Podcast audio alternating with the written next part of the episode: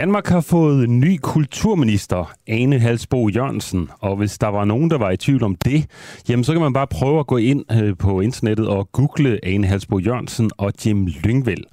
Hun er nemlig kommet, eller han er kommet lidt i stormvejr hos forskellige debattører, og der er en masse diskussion i gang om...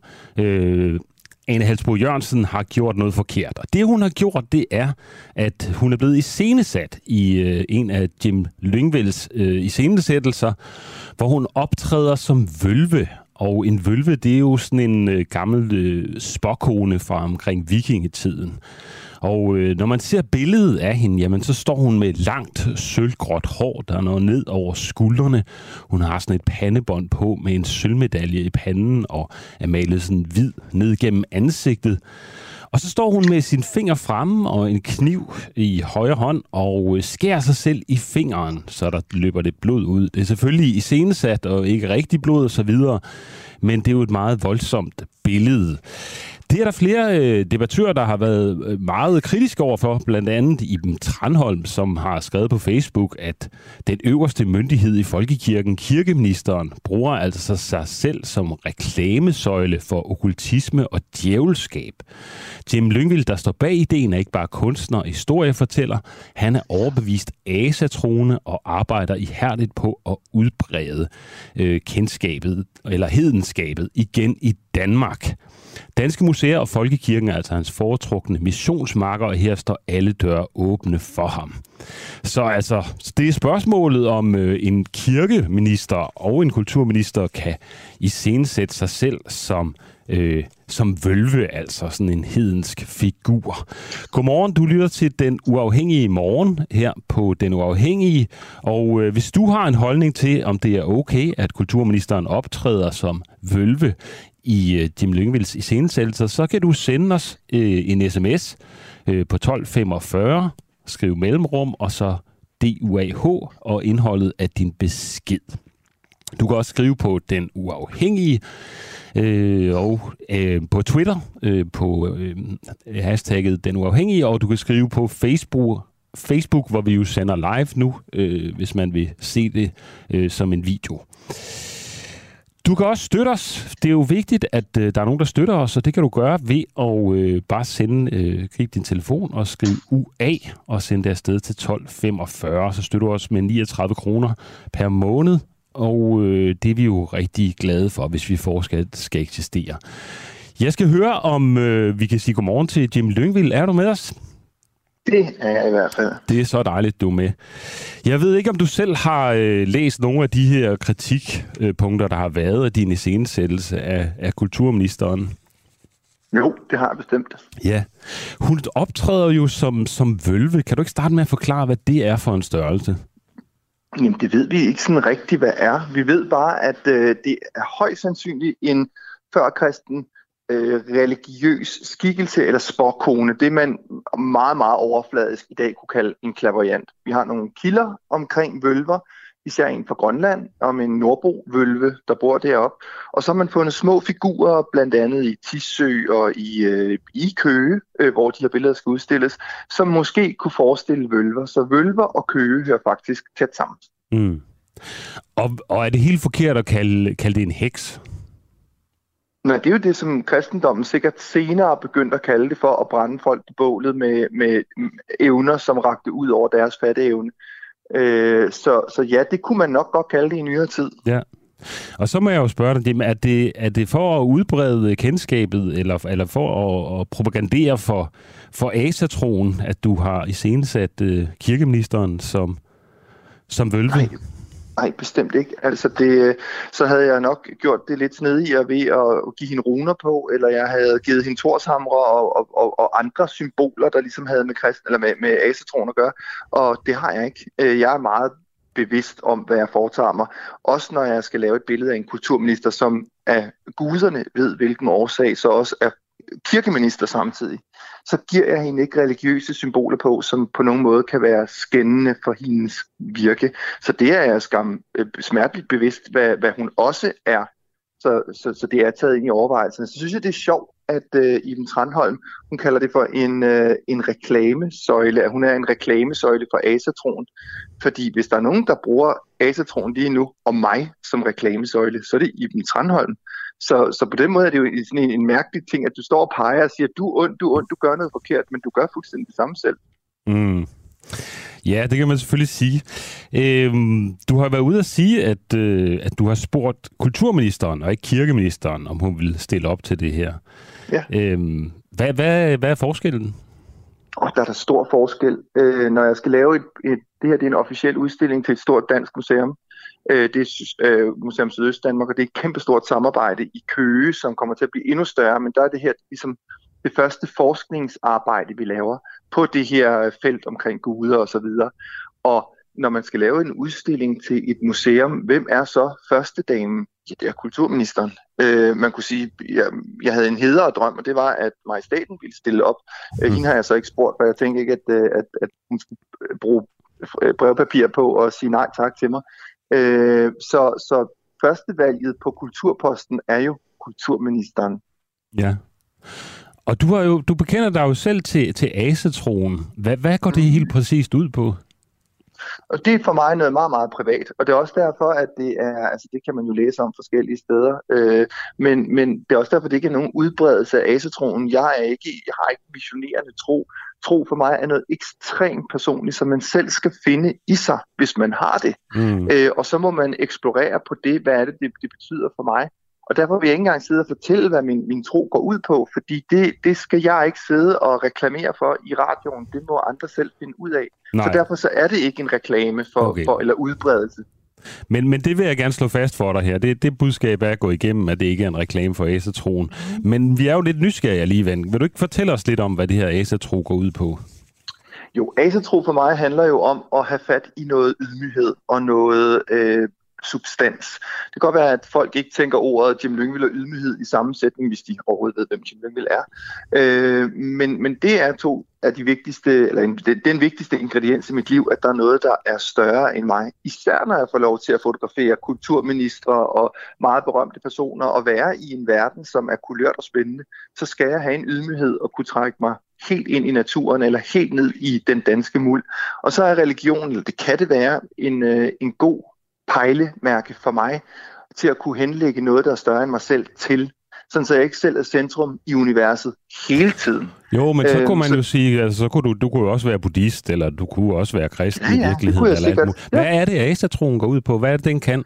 Så Jamen, den, øh, siden jeg har været en lille dreng på fem år, der har den været hos mig, og måske har jeg fået det fra min far, jeg ved det ikke. Men jeg ved, at det er, den er skræddersyet til den nordiske, til nordboen, øh, med, med Gud for, for frugtbarhed på markerne, Gud for skisport, det har vi så ikke så meget af i Danmark, men, men på den måde, så kan jeg genkende nogle ting i mig selv, når jeg kører på markerne om sommeren og ser kornet stå fuldstændig vanvittigt smukt, eller en valmuemark, hvor mit hjerte er ved at eksplodere af, af fryd, jamen så sender jeg en tak til den Gud, der hedder Frej, og det er jo bare en ydmyg tanke. Det er ikke sådan, at jeg tror, at Thor nødvendigvis kører hen over en himmel med en bukkevogn, og så sender han lyn ned. Det ved jeg da godt. Sikkert ikke er Thor. Men naturkraften kan jeg jo godt anerkende og sige tak for den frugtbarhed, den bringer med sig. Så det er altså en tro på, på Thor og Odin og, og de her mm. gamle, øh, øh, ja, fra dansk mytologi øh, i gamle dage. Ja, i hvert fald de gamle danske øh, sådan frugtbarheds- og øh, naturvarsler, som vi alle sammen kan se og mærke. Det er jo ikke noget, vi behøver at betvivle, at solen eksisterer, men der er en, en gud i nordisk mytologi, der hedder Sol. Så man kan da sige tak til solen for at gøre det store stykke arbejde, den gør. Ja. Og varsler, det er jo sådan noget med, hvis der ligger en, en, en død krage foran en på vejen, når man, når man kører for eksempel, så er det et tegn om, at et eller andet... Ikke? Er det ikke sådan, man læser? Ja, det prøver, jo, det er jeg slet ikke intelligent nok til at læse. Jeg spytter over skuldrene stadigvæk, når jeg ser en sort kat løbe over vejen, øh, og jeg går ikke under en stige. Det er mere sådan noget folkeovertro, men, men, men det har jeg stadigvæk i mig, at jeg tror, at det kan have en effekt. Og selvom jeg nogle gange også synes, det er vanvittigt åndssvagt at gøre sådan nogle ting, så tænker jeg, det er da bedre at gøre det, end ikke at gøre det, og så blive kørt ind i noget stort eller et eller andet. Altså, så, så det tror jeg, at de fleste danskere ejer. Der er jo også lavet mange skønne bøger omkring det her emne her. Der er lavet en bog, der hedder Sorthed af en sten øh, og Troldenes krig. Jeg har ikke noget med det at gøre, men som er super spændende, fordi de fortæller om, at øh, kristendommen, hvordan kan man afkristne Danmark, som øh, Iben Tranholm mener, når Danmark aldrig har været kristnet? Forstået på den måde, at vi helt op i attenhundredetallet havde hellige kilder og, og, og folk ude på landet, der øh, havde små husvætter, de tilbad og sat, vi stiller stadigvæk grød til nissen, og vi synes i dag, det er sådan en lidt sjov, hyggelig juletradition. Ej, det er dybhedensk at hænge julene i op. Dybhedensk. Julen er dybhedensk. Så på den måde har vi stadigvæk i Danmark rigtig, rigtig mange elementer i os af folketro, som jo tidligere har været religion, men vi har bare holdt fast i det i Danmark og i Norge og i Sverige på andre måder, end de har i hele andre, andre dele af verden. Men, men, men vi fejrer jo Jesus fødselsdag i julen. Det er vel ikke hedensk? Nej, det gør vi ikke. Det gør vi ikke. Vi fejrer, øh, hvad hedder det, midvinter. At man så fra kristendommens side, det tror jeg ikke, at der er nogen, der vil betvivle, har lagt Jesus fødselsdag der, selvom jeg tror, de fleste forskere er ret enige om, at han blev født om sommeren. Ja, det er jo for at tækkes øh, hedningene, fordi det var lidt mærkeligt at sige til nogle folk, okay, vi tager jeres fedeste fest, og så får I ikke en skid. Altså, I får en anden fest. Okay, så får I en julefest i stedet for. Altså, i Danmark, og Danmark, Norge og Sverige, er vi jo også det eneste sted, der hedder jul. Alle andre steder, der hedder det jo kristmesse. Men det vil danskerne altså ikke finde sig i, fordi vi har altså nogle, vi er lidt mere hårdfører heroppe, og vi, vi er ikke så nemme at, at ændre. Men symbolsk set er det vel Jesus fødselsdag, vi fejrer, at han bliver født? Jo, det er det jo blevet, ja. Kan man sige. Så det vil ikke hedensk? Ja. Traditionen og årstiden og, og, og begivenheden er en gammelhedensk fest, men ja, nu det, det prøver jeg det slet ikke at sidde og diskutere. Det er jo sådan noget fjolleri, jeg skulle sidde og diskutere. Nå, ja, jeg er bare interesseret i Jesus fødselsdag. Ja, jeg er jo ja. ikke sådan, jeg, jeg fejrer også helt almindelig jul med risalamande og and med min mor og så videre, fordi jeg er jo ikke, jeg er jo ikke fundamentalist. Ja. Og det er jo det, jeg synes er rigtig sjovt i den her debat, det er, at dem, der påtager sig det gode menneskesyn, som Iben Tranholm og så videre, de fremstår jo næsten som de mennesker, vi står og kigger på nede i Kabul lige nu, der smider folk ud og står og brænder flag og, og, og peger og siger, at hun bruger ord som djævelskab og okkultisme. Det er jo sådan, at man stoppede med at bruge i femten seksogtredive. Jeg synes, det er meget, meget feudalt og, og, og oldnordisk at bruge den slags outdated begreber. Ja. En sidste ting, bare sådan lidt nysgerrighed. Jeg, jeg så på, på B T, at du øh, har bygget en vikingekirke i din baghave. Altså en vikingetempel, ja. Eller hvad man kalder det. Øh, det så meget imponerende ud. Hvad, hvad, hvad laver du i det tempel der? Ja, det har jeg da ikke tænkt mig at fortælle dig. For så vil jeg jo udbrede asatroen. Det holder jeg helt for mig selv. Okay. Men, men er det, der foregår nogle ritualer, eller hvad er det sådan... Jamen lige meget, hvad jeg svarer på det spørgsmål, så vil det jo kunne blive brugt imod mig. Hvis jeg sagde nej, så vil folk sige, jamen så tror du ikke nok på noget. Hvis jeg siger ja, så vil de tro, at jeg offrer babyer og dyreblod, og det er ingen af delene. Okay. Så ja, der foregår ritualer, men hvad der foregår, det er meget, meget personligt og meget for mig selv. Okay, men øh, er, det, er det noget med blod, eller nu er det dig selv, der nævnte det, så bliver der nødt til at spørge? Det har jeg ikke tænkt mig at sige til dig. Nej, okay. Nå, men det lyder spændende, øh, men øh, man kan jo komme op og besøge dig, har jeg, har jeg hørt noget om, så det kan være, at man kan, man kan få lidt øh, mere info der. Tak fordi du vil være med her til morgen, Jim Lyngvild. Og selv tak. God dag. Ja, i lige måde. Ja, jeg kan jo fortælle, at, øh, at der faktisk er et, et trosamfund øh, i, i Danmark, øh, der består af asatro, øh, og det blev godkendt i to tusind og tre, og... Øh, Der er cirka seks hundrede medlemmer, så det er jo ikke den helt store religion, og øh, nu har vi i hvert fald slået fast, at Jim Lyngvild ikke ønsker at, at, sådan at, at være reklamesøjle for det. Øh, det kan man jo spot diskutere stadigvæk, og du kan også skrive ind til os, om du synes, at det er okay, at kulturministeren optræder som vølve her i uh, Jim Lyngvilds iscenesættelser. Mit navn er Adam Dreves, og du lytter fortsat til en uafhængig morgen, og det kan du gøre helt ind til klokken ni i dag. Ja, hvis vi kigger lidt over, ud over nyhedsbilledet, det har vi det jo med at gøre her i den uafhængige morgen, så kan man jo øh, se, at i går der holdt øh, hvad hedder han, Joe Biden jo en stor tale til øh, det amerikanske folk, hvor han ligesom skulle prøve at lave sin egen form for historieskrivning omkring øh, forløbet med øh, Afghanistan og evakueringen. Og øh, Joe Biden, han mente selvfølgelig, at øh, alt var gået i bedste orden, og at det selvfølgelig var, har været lidt kaotisk, men øh, det, øh, kan, øh, det må det nu engang være, når man øh, trækker sig ud. Øh, overordnet set sagde han, at han havde to valg, altså enten at trække sig ud eller forlænge fristen for at komme ud, og dermed skulle sende tusindvis af soldater ind for at kæmpe, for ligesom at, at bevare freden, og øh, han mindede således også om, at han gik til valg på at afslutte den tyve-årige lange krig, og øh, han siger understreget, at det var tid til at, at, at afslutte den. Der var tale om den største evakueringsindsats nogensinde, siger han altså. Det var en historisk begivenhed. Intet land har nogensinde gjort sådan noget i hele historien. Kun U S A havde kapaciteten, viljen og evnen til at gøre det. Biden vurderer, at der fortsat er hundrede til to hundrede amerikanere i Afghanistan. ni ud af ti amerikanere, der ville forlade landet, havde mulighed for det, siger han. Vi fik fem tusind fem hundrede amerikanere ud, og de, der er tilbage, vil vi gøre alt for at få ud, hvis de ønsker det. Dertil kommer over hundrede tusind afghanere, der er blevet evakueret af U S A. Ja, så det er jo spørgsmål, om, øh, om øh, historieskrivningen vil være lige så gavmild øh, over for, for Biden.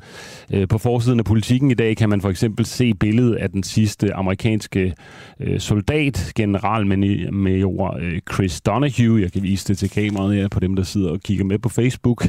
Det er sådan et meget grønligt billede af en soldat, øh, som helt sikkert vil gå over i historien som øh, et, et billede, der Der, der viser, øh, symboliserer den her ud, øh, evakuering øh, i U S A. Og det store spørgsmål er jo så, at øh, hvad der kommer til at ske i Afghanistan efterfølgende. Altså, fordi nu skal de jo til at etablere sig som en ordentlig regering osv., og, og øh, noget tyder på, at det er lidt kaotisk. En anden nyhed er jo, at øh, Radio Loud har fået en øh, ny... Øh, nyhedschef, det, eller ny øh, chef, det er Berlingskes nyhedschef, der skal stå i spidsen for Radio Loud. Øh, Radio Loud har jo haft en svær tid efter, at Public Service-kanalen gik i luften sidste år, og kritikken af programmerne har været hård, og i forskellige målinger er der registreret nul lyttere. Det er, skal den enoghalvtreds-årige Simon Andersen være med til at ændre på. Han er blevet ansat som programdirektør og ansvarshævende chefredaktør, efter at kanalen besluttede sig for at skille sig af med den tidligere programredaktør Anne-Lykke Davidsen. Den nye direktør, som vi skal tale med senere her på morgenen, mener, at den kritik, som kanalen og dens programmer har været udsat for, er usaglig. Vreden er urimelig, men monumental, og den skal vendes, øh, det, og det vil den blive. Simon Andersen kommer fra en stilling som nyhedschef på Berlingske, og han har tidligere haft samme stilling på Radio fireogtyve syv, hvis sendetilladelse Radio Loud som bekendt overtog. Ja, ham skal vi tale med klokken otte. Og nu skal vi til noget helt andet. Vi skal nemlig tale med Jens Olaf Pepke Petersen, der er Ph.D. i fysik ved Aarhus Universitet og seniorforsker i klimaændringer ved D T U. Og vi skal jo høre dig, Jens Olaf Pepke Petersen, om øh, der er jo kommet den her klimarapport for F N for nyligt, og øh, den har jo virkelig øh, tegnet et dystert billede af fremtiden, øh, og det hele så meget værre ud, end vi egentlig gik og troede.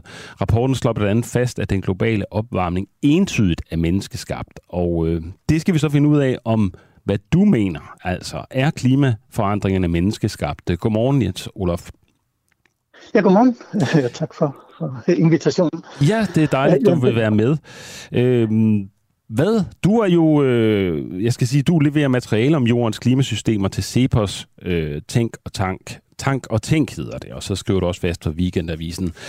Øh, er du enig med, med konklusionen i rapporten om, at klimaforandringerne er hundrede procent menneskeskabte?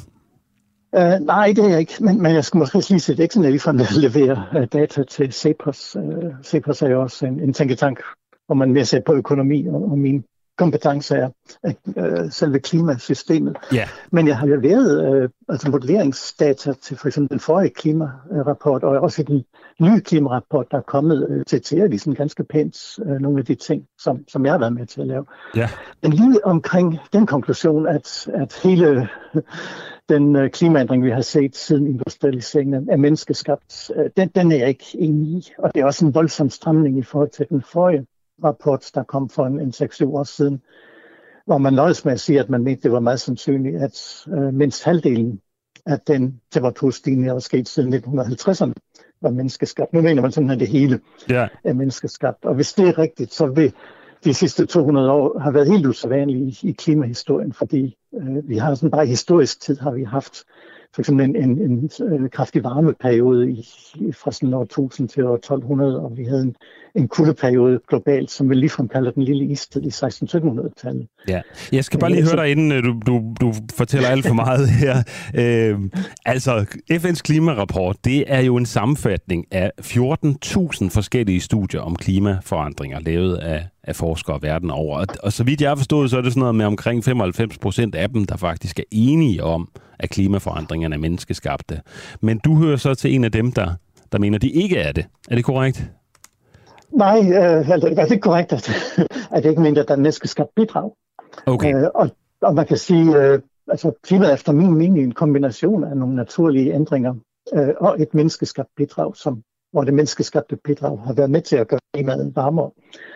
Øh, og det er sådan set også en misforståelse, når man siger, at at femoghalvfems eller nogle gange syvoghalvfems procent af forskerne er, er enige om et eller andet. Øh, fordi det er jo ikke noget, man måler, så man kan, man kan fx tælle deres artikler og se på, hvad de skriver. Mm. Og der er det faktisk meget få af artiklerne, der egentlig beskæftiger sig med, hvor stor en del af temperaturstigningen, der egentlig er menneskeskabt. Fordi det er, det er noget, som man egentlig ikke... Man kan jo ikke afgøre det præcis, og klimapanelets konklusion er også næsten, hvad de mener øh, er, er det mest sandsynlige. Så det er, jo, det er jo egentlig kun noget, du kan afgøre ud fra nogle modelstudier af, af fortidens klima. Ja. Det er jo ikke sådan, man kan gøre måle, hvor stor en, en del af den temperaturstigning. Nej, det er klart, at forskning er altid noget mere nuanceret, at det lige bliver øh, gengivet i medierne, og der er selvfølgelig alle mulige... Øh... Øh, tvivlstilfælde og øh, grænser og alt muligt, øh, som, som der ofte ikke bliver videreformidlet, det er klart. Øh, lad mig da spørge dig om noget andet. Altså en anden ting, som øh, en anden konk- konklusion fra rapporten, som Information har ridset op, øh, som nogle af de mest, en de mest centrale, er, at den globale opvarmning vil overstige to grader i midten af det enogtyvende århundrede, med mindre der sker store reduktioner af drivhusgasser i de kommende årtier. I værste fald stiger temperaturen mellem tre komma tre og fem komma syv grader inden år enogtyve hundrede. Er du enig eller uenig i det? Altså i hvert fald i den første del af det, du sagde, at, at vi i midten af, af det her århundrede nok vil overskride de to grader. Det tror jeg lyder meget sandsynligt. Man skal så tænke på, at de to grader er jo så i forhold til førindustrialiseringen. Og lige nu er temperaturen stedet omkring en komma to grader, så det er så et spørgsmål om, om den stiger yderligere nul komma otte grader i løbet af de næste årtier. Og det tror jeg som nok vil kunne ske sidst i, i århundredet. Det andet, du siger, det med, at, at vi kan få stigninger på, på tre fire, måske fem grader, det bygger jo på et scenarie, som igen bygger på nogle forudsætninger, hvor meget stiger befolkningstallet, hvor meget energi skal øh, mennesket i fremtiden bruge, og hvordan er den energi øh, leveret eller sammensat af hvilke energikilder.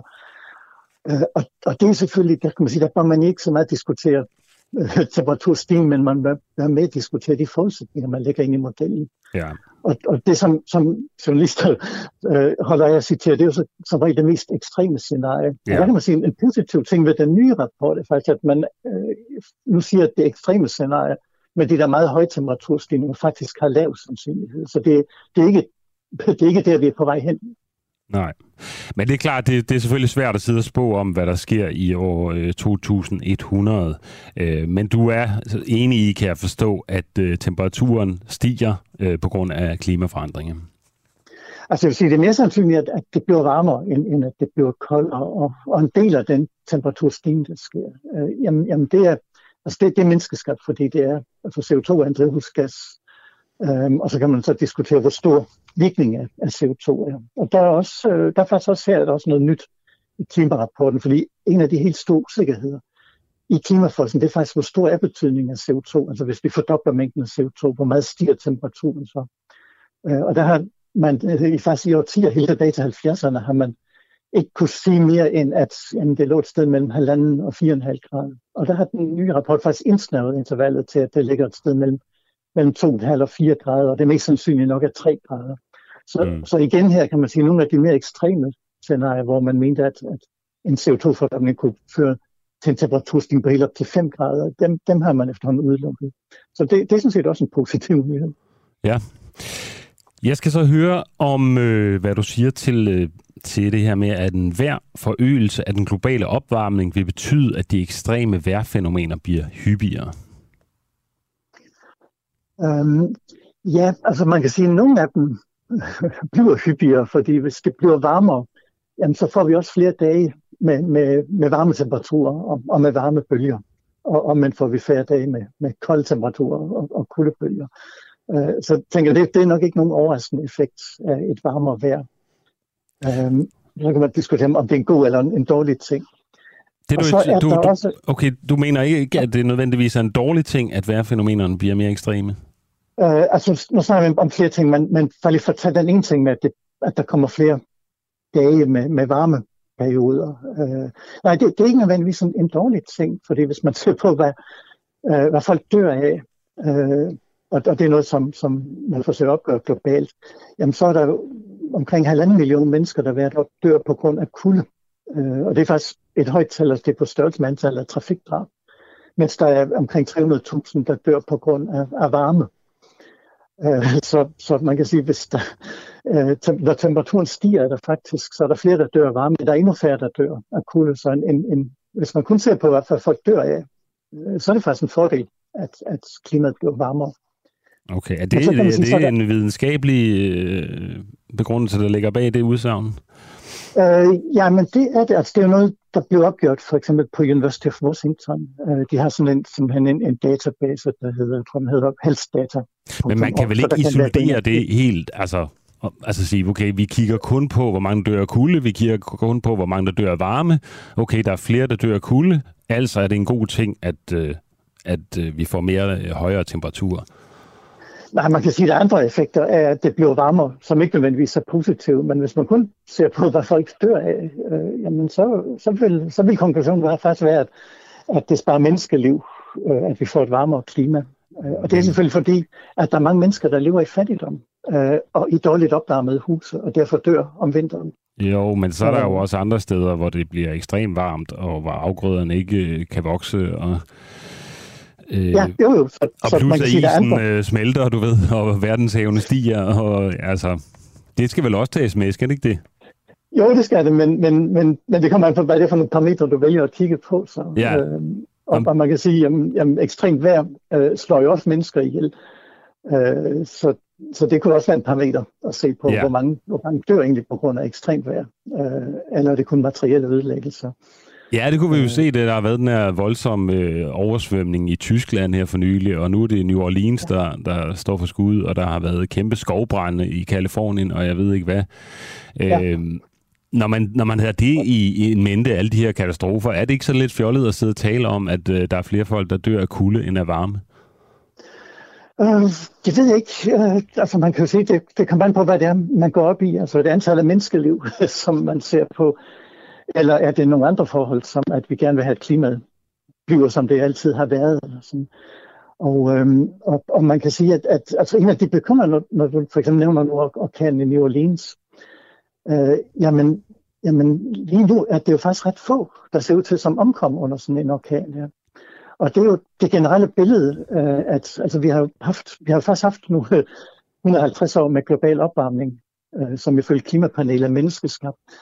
Men, men det har jo ikke betydet for eksempel, at der er kommet flere orkaner, øh, og faktisk dør der jo færre mennesker nu i øh, orkaner, end der gjorde for hundrede år siden. Og det er så ikke fordi, at, at orkanerne er, er blevet mindre, øh, men det er fordi, vi er blevet bedre til at beskytte os. Og, og det er jo det generelle billede, at altså, jo rigere verden er, jo bedre vi også til at beskytte os. Mm. Øh, så altså for, for hundrede år siden døde der måske fem hundrede tusind mennesker om året på grund af ekstrem vejr. Og i dag er det tal øh, under ti tusind, selvom vi er mange gange flere mennesker på jorden. Så, så det er også et tegn på, at, at, at det vigtige er jo måske ikke så meget, hvor, hvor ekstremt vejret er, men, men det vigtige er, hvor gode er vi til at beskytte os. Og der er det alt andet lige sådan, at en rigere verden er en verden, hvor vi er bedre til at beskytte os, og er mindre afhængige af, af øh, naturens kræfter, eller påvirket af dem. Mm. Så der, der vil jeg også sige, at, at, at, at i hele den her diskussion, så glemmer man jo også, at, at det er også, altså det er også væsentligt, at, at vi har en verden, øh, hvor økonomien er i fremgang, øh, og folk bliver rigere, fordi at, at det er trods alt det, der ændrer deres liv. Ja. Hvis øh, vi sådan lige øh, zoomer lidt ud øh, og kigger fra helikopteren af, altså mener du så overhovedet, at vi skal gøre noget ved den globale opvarmning ved for eksempel at reducere C O to i atmosfæren? Altså, det er jo sådan set ikke forskerens opgave at komme råd til politikerne. Jamen, så spørger vi dig sådan her personligt. Øh, jamen, så vil jeg sige, at, at altså, eftersom C O to alt andet lige er med til at gøre klimaet varmere, så giver det der god mening at reducere C O to. Mm. Men det gør det af så mange andre grunde end af hensyn til klimaet. Altså man siger, det er også en god idé at plante flere træer, men, men hvis man gør det hensyn til klimaet, så har det faktisk den store effekt. Så det er en, en dårlig begrundelse, men det er en god ting, at vi får flere skove på jorden. Og af samme grund kan vi sige, jamen, jamen, olie er jo faktisk et fint produkt, som kan bruges til rigtig mange ting, øh, kemikalier og plastik osv. Så, så det er jo næsten synd bare at brænde olien af. Øh, og, og derfor synes jeg, og det er også en god idé, hvis vi kan blive uafhængige af, af russisk gas og olie fra Saudi-Arabien osv. Så, så, mm. så på mange måder er det en god ting øh, at gå væk fra fossile brændstoffer og over til andre energikilder, som kernekraft og sol og vind osv. Uh, og så har det så også den sideeffekt, at det reducerer C O to-emissioner. Så det er, en, det er sådan set en, en, en udmærket uh, ting at gøre. Men, men, men igen, altså, man siger, som forsker, er det sådan set ikke forskerens opgave at gå ud og se, hvad politikerne skal gøre. De kan fremlægge deres scenarier. Det er og så er det jo egentlig yeah. politikerne, der, der må tage beslutningen om, om, hvor mange penge vil de bruge uh, på den her opgave, i forhold til alle de andre ting, man gerne vil have politikerne til at løse. Ja. Men... Øh... Ja, men du øh, går vel ind for, at vi skal, vi skal gøre noget ved, ved, ved klimaforandringerne, går ud fra, hvis vi skal opsummere her til sidst. Jo, altså jamen, det er rigtigt, jeg har noget imod, at, at man bygger vindmøller og, og solfang og så videre. Okay. Jeg også, som man siger, hvad jeg siger, altså efterhånden er det hele, bliver hele politisk også blandet sammen i sådan en pærevælling med miljø og natur og, og øh, forurening og, og klima, og der tror jeg, det giver faktisk god mening at skille tingene ad. Yeah. Øh, så jeg vil sige, at, at at meget af den indsats, man gør for at bekæmpe klimaændringer, øh, man, man, man, man kunne også godt se på, hvad er omkostningerne ved det, fordi at det er jo ikke en gratis omgang, og, og det vil sige, at alle de penge, vi nu bruger på at reducere C O to, øh, vi kunne også have bygget mange supersygehuse eller børnehaver for de samme penge, yeah. Så det er jo ikke sådan, at det er en ubegrænset ressource, vi bare øh, kan øse af det. Altså, så det er jo spørgsmålet om prioritering også. Ja.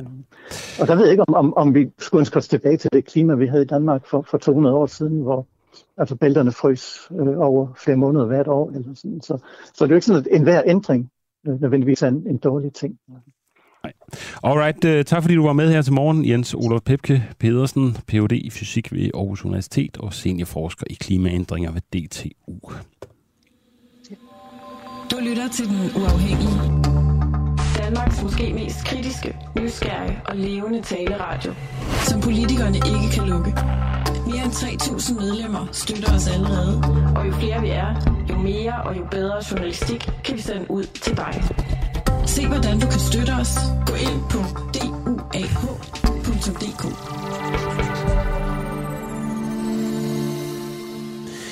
Ja, her til morgen øh, diskuterer vi jo øh, Jim Lyngvilds iscenesættelse af, af kulturminister øh, Ane Halsboe-Jørgensen som vølve, som jo har vagt lidt debat på øh, Facebook blandt andet. Og øh, vi spørger jer derude, er det okay, at kulturministeren optræder som vølve i Jim Lyngvilds iscenesættelse, og hvad mener I om øh, billedet i det hele taget og debatten? Claudia Andersen har valgt at skrive til os på øh, Facebook. Hun skriver, hold nu op for pokker, der har vi ikke større problemer i det, end en minister klæder sig ud. Tag dog sammen og kom ind i kampen og løs de mange virkelige problemer, der er i Danmark. Ja, sådan kunne man også vælge at se det. Hvis du har en anden holdning, så er du velkommen til at skrive til os enten på Facebook eller sende en sms til tolv femogfyrre. Skriv D U A H og mellemrum indholdet af din besked. Ja, nu skal vi tale om, hvad øh, der skal ske. Eller lad os, man må sige det på en anden måde. Vi skal med tale med Sadek Al-Ahmoud, der er regionsrådskandidat for S M, S F undskyld, i Region Hovedstaden. Og det skal vi, fordi han, øh, vi stiller spørgsmål, skal de gamle betale for de unges fredagsbar? Det er, der er jo snart øh, regionsvalg, og øh, Sadeks øh, udspil er, at de unge øh, har måttet øh, ofre deres liv, sociale liv under coronakrisen, og derfor skal deres liv nu være lidt sødere, og øh, det skal ske med sådan en generationsskat, som skal finansieres øh, fra de ældre generationer. Øh, det mener denne S F'er, der er på vej til religionsvandet. Godmorgen, Sadek. Godmorgen, godmorgen. Hvor gammel skal man være, før man betaler generationsskat? Jamen, det er jo lidt en stor misforståelse, der er sket i debatten, at det skulle være sådan en aldersbetinget skat. Som jeg skriver i mit indlæg, så er det generationsskatten sådan en meget klassisk S F-beskatning, altså en højere boligskat og en højere aktiebeskatning. Det er slet ikke noget med alder at gøre. Men hvorfor kalder du det så generationsskat? Jamen, jeg kalder det generationsskat, fordi øh, den skal finansiere noget, ikke fordi der er noget at gøre med, hvem der betaler den. Den skal finansiere, at øh, vi gør noget for unges trivsel, øh, og særligt unges trivsel, og det er derfor, jeg kalder den generationsskat, fordi ja. Det handler om den unge generation. Ja, men så er der vel også en anden generation, der skal betale for den unge generation? Ja, hundrede. Altså, jeg går i hvert fald ud fra, at øh, dem, der ejer de fleste boliger, ejer de fleste aktier, er ældre end, øh, hvad man vil kalde for ung. Så det er også derfor, jeg skriver min overskrift, at det er de gamle, der skal betale, og det er så de gamle i forhold til de unge, ikke? Altså det vil være alle plus tredive eller sådan noget. Okay, plus tredive.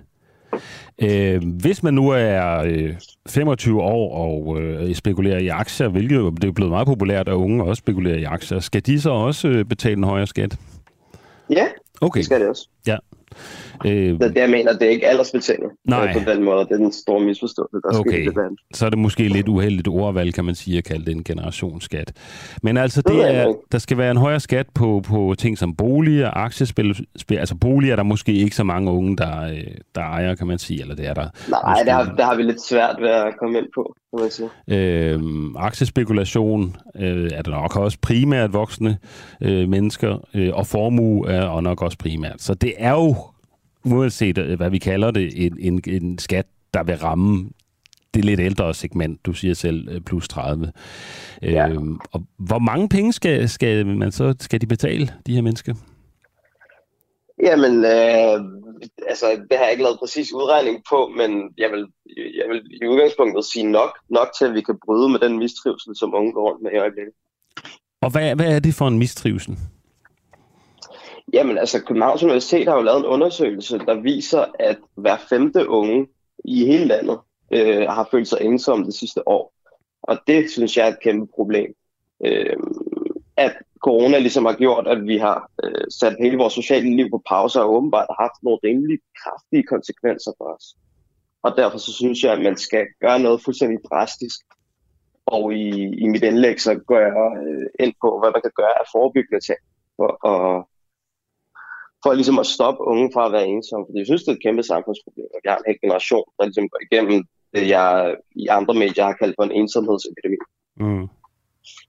Og, og, og hvad, hvad skal man så gøre for at rette op på den her ensomhedsepidemi? Skal man bare have nogle flere penge, eller hvad? Ja, altså, jeg synes, øh, jeg synes, at man skal have flere penge til at lave nogle flere sociale arrangementer. Øh, der er mange medier, der har især highlightet det med fredagsbarerne. Øhm, men jeg, jeg skriver i mit indlæg, at det både skal gå til flere sociale arrangementer, det skal gå til tilskud til studiebøger, det skal gå til ligesom at gøre unges liv mindre stressfyldt, for jeg tror, at det er der problemet ligger, at der simpelthen er et stort pres på unge i øjeblikket, og det er det, vi skal bruge nogle flere penge på at løsne. Så det er jo mange forskellige tiltag, øh, og et af dem er flere sociale arrangementer. Okay.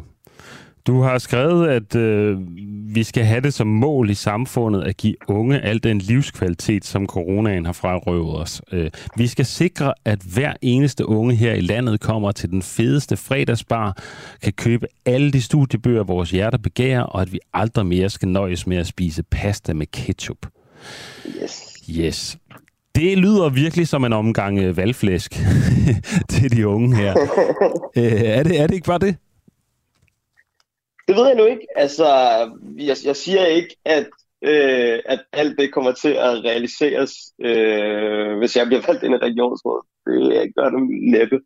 Men jeg siger det som et oplæg til debat om, øh, at vi måske skal have ændret på den der kultur med, at det skulle være særligt karakterbyggende for en ung at være presset. Altså, jeg har læst, jeg har fået vildt meget respons på mit indlæg, øh, og der har jeg læst meget med, at der er nogen, der har sagt, at jeg var ung, så... Øh, så spiste vi ingen, ingenting til aftensmad, så vi havde råd til vores struktur. Hvorfor er det et mål, at man skal spise ingenting til aftensmad? Det skulle være særligt fedt at have det hårdt som ung, fordi det er karakterbyggende og sådan noget. Så synes jeg er helt for, en helt forkert tankegang. Og det, jeg tror, det er den tankegang, der har gjort, at hver femte år føler sig ensom, og der er flere unge, der er stressede nu, og der er flere unge, der har angst og depression og sådan. Jeg For, fordi det, der er nogen skal... i samfundet, der mener, at øh, man skal lade være, man godt kan undvære måltider. Det er derfor, de er angst og alene og, og stressede. At der i hvert fald er en generel kultur om, at det skulle være særlig karakterbyggende og særlig, sådan, øh, særlig godt for de unge ligesom at opleve og få hår på brystet og have det lidt hårdt, ikke? Mm. Øh, jeg, det tror jeg har en betydning, helt klart. Men altså, du skriver, at det, det, det skal, der skal være nogle federe fredagsbar, og man skal have noget bedre mad som studerende. Øh, det er simpelthen humlen i det, øh, og så nogle flere studiebøger. Øh, altså, hvad, hvad, hvad fanden skal det gøre ved ens øh, psykiske velvære og stress? At man kan komme til nogle federe fester og, og spise lidt bedre mad? Altså, det var nogle eksempler, men jeg ser det som nogle forebyggende, eller det er jo nogle eksempler på, hvad man kan gøre for at, ligesom at forebygge det der pres og den der stress, som unge øh, oplever. Øh, det er klart, at bare fordi man får bedre mad og får nogle flere fester, så betyder det ikke øh, alt for, at man kan få øh, en bedre mental tilstand, vel? Nej. Men jeg ser det helt klart som, at vi skal kigge på nogle forebyggende tiltag. Nu har vi snakket ret lang tid om sådan noget som psykologhjælp, og der har mit parti heldigvis også fået på finansloven for unge. Det er jo nogle tiltag, man kan, man kan bruge, når unge er blevet ramt af det her. Men jeg synes også, vi skal kigge på de generelle livsvilkår, som unge har øh, i øjeblikket, for at se, om vi kan lave et eller andet forebyggende, for at unge ikke mistrives til at starte med. Der bliver man også nødt til at kigge på nogle sådan nogle banale ting, som sociale arrangementer, som for eksempel fredagsbarer, øh, for at se, hvordan man kan gøre sådan, så unge nemmere kan komme i kontakt med nogle sociale fællesskaber. Mm. Og det er lidt pointen i den dag. Ja. Altså, jeg, jeg, jeg kan ikke lige være ved at stusse lidt over det her med generationsskat. Altså, det er som om, de ældre ligesom ikke har, har, har lidt igennem øh, coronakrisen, og nu øh, er det særligt de unge, der ligesom skal, skal have noget i pose og sæk. Øh, hvem er det, der betaler øh, de unges S U lige nu? Ja, men altså, de unges S U bliver jo øh, betalt øh, af de offentlige kasser på samme måde som alt muligt andet, og ja, yeah. altså, jeg, jeg synes egentlig, at jeg vil gerne opklare den der misforståelse. Det er ikke, fordi jeg ikke synes, at de ældre har offret noget under coronakrisen. Det, det er noget, folk læser ind i mit indlæg, jeg synes. Det skriver jeg på intet tidspunkt. Selvfølgelig har ældre også offret noget, øh, og selvfølgelig har øh, en, en, gammel mor, en, gammel mor, en gammel mormor på et plejehjem også offret sindssygt meget under coronakrisen. Øh, det er slet ikke det, mit indlæg handler om, og det er i øvrigt heller ikke hende, der skal betale min generationsskat.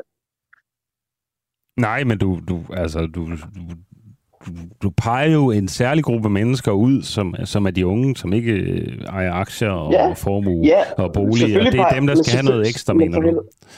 Men jeg er enogtyve, selvfølgelig peger de unge. ja. Det er mine venner, det er mine venner, jeg taler okay. om. Jeg okay. taler om noget, jeg kender til. Så, så det er dine venner, der skal have lidt ekstra til, til fredagsbaren og øh, lidt... Nej, lidt det, er mine venner, det er mine venner, som mistrives. Og jeg synes egentlig, okay. det er ret, virkelig ret provokerende for mig, at fordi jeg taler om unges vilkår, eller at, at det virker ikke som om, at der er særlig mange ud over os selv, som går op i, hvordan unge har det i det her samfund. Og det synes jeg faktisk er lidt trist. Mm.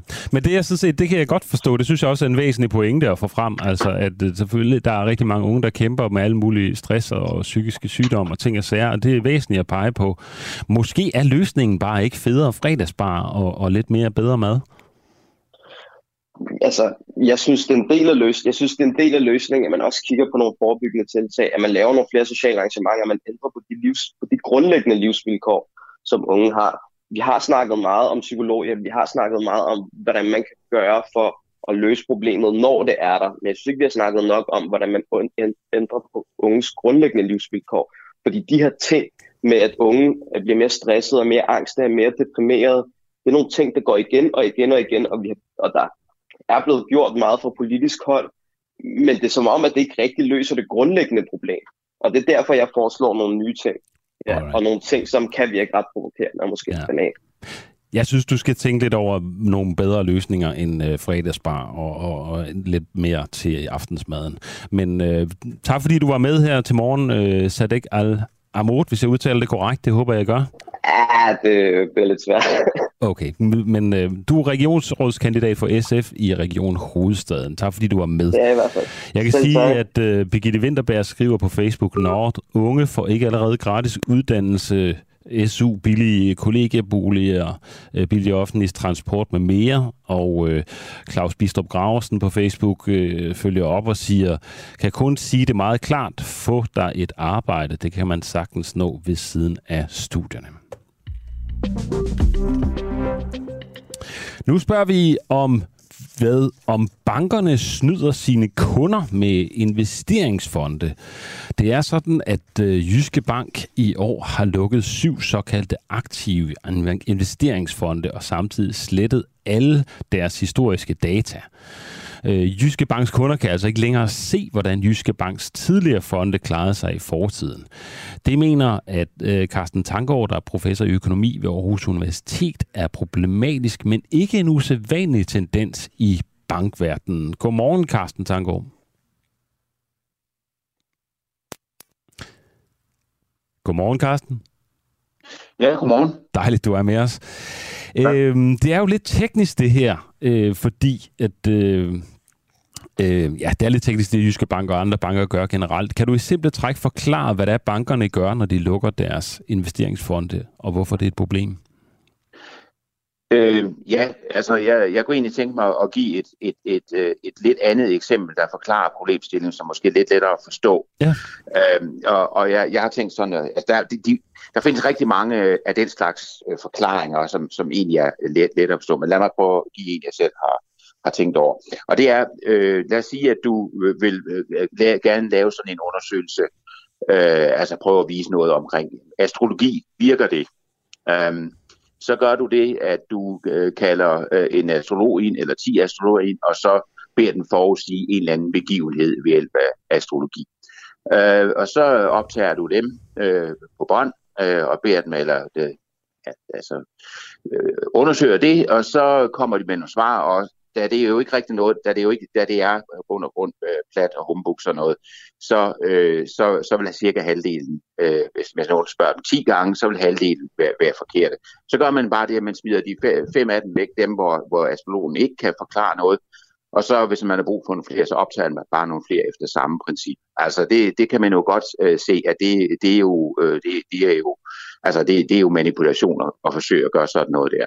Men det er reelt lidt den samme problemstilling. Jeg skal da også sige, altså med, med, med investeringsforeninger, jeg skal da også sige, at, at jeg drømmer om at sige, at, øh, at øh, investeringsforeningerne øh, laver numre på den måde. Det er mere et iboende øh, pro- problem. Ved, i forbindelse med investeringsforeninger.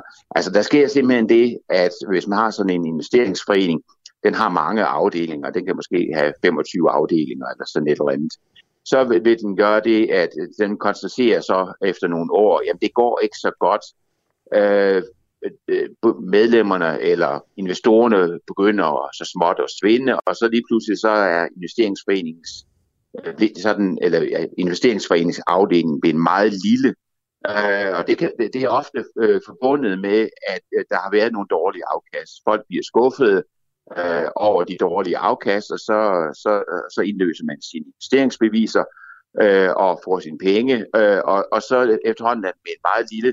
Og dem, det, det så sker for, det er dem, det er gået dårligt for. Og så beslutter investeringsforeningen på en generalforsamling og alt med, efter lovgivning og alt muligt, og simpelthen lukke foreningen, eller fusionere den ind, øh, det er ofte det, der gør, for der er nogen tilbage, fusionere den ind i en anden afdeling.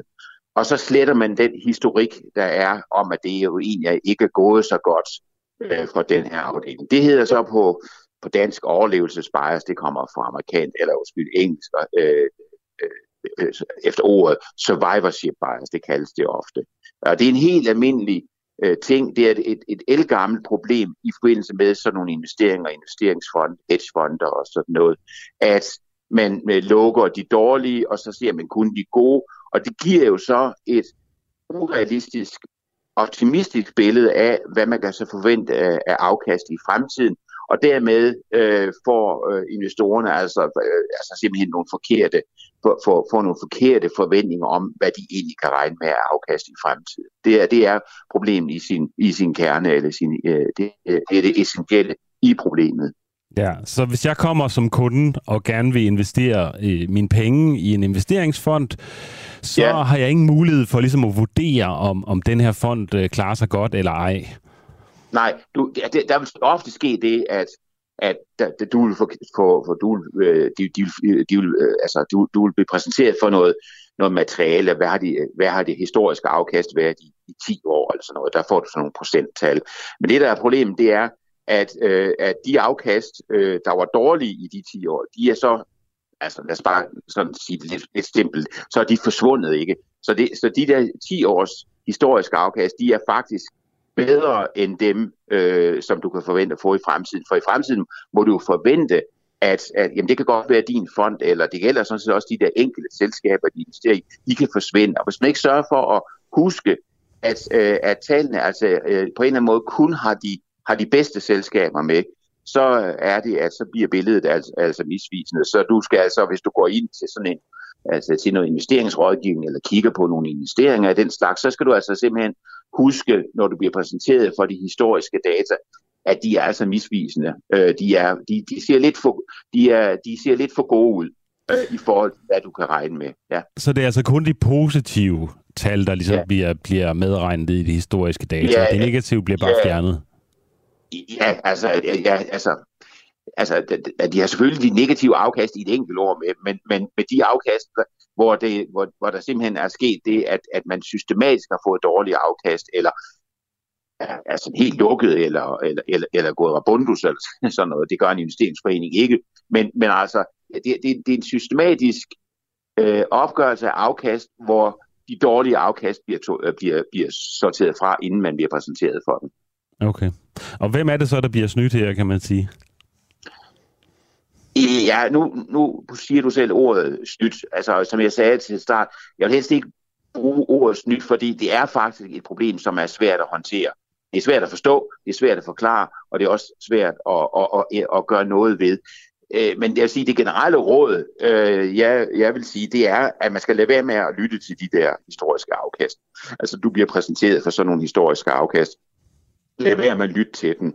Og der er jo et yderligere øh, problem, som minder om det, vi lige har talt om, i det, at hvis, hvis du sådan følger øh, dagspressen eller medierne om, om, om afkast, læser noget om investeringer i, i nogle medier, eller, ja, så vil, vil, vil det jo være sådan, at du vil høre rigtig meget om, øh, nu, er, nu har aktiemarkedet givet så og så meget afkast i år, men du Du, du, øh, du, du, øh, du, du, du hører ikke så meget om med de dårlige øh, afkast, i hvert fald ikke fra, fra dem, der sælger investeringsbeviserne. De vil, øh, de, vil, de vil helst snakke om de gode afkast. Så, så man får, hvis man ikke passer på, så får man et, et skævt billede af, hvad kan man egentlig forvente at få, øh, få af, af afkast. Og, og jeg vil sige, altså, jeg, jeg vil også sige på en måde, at sådan nogle historiske afkast, de er nærmest meningsløse i ukyndiges hænder. Altså man skal faktisk have en eller anden øh, uddannelse, et ekspertviden for at faktisk rigtig forstå, hvad, hvad de tal kan bruges til.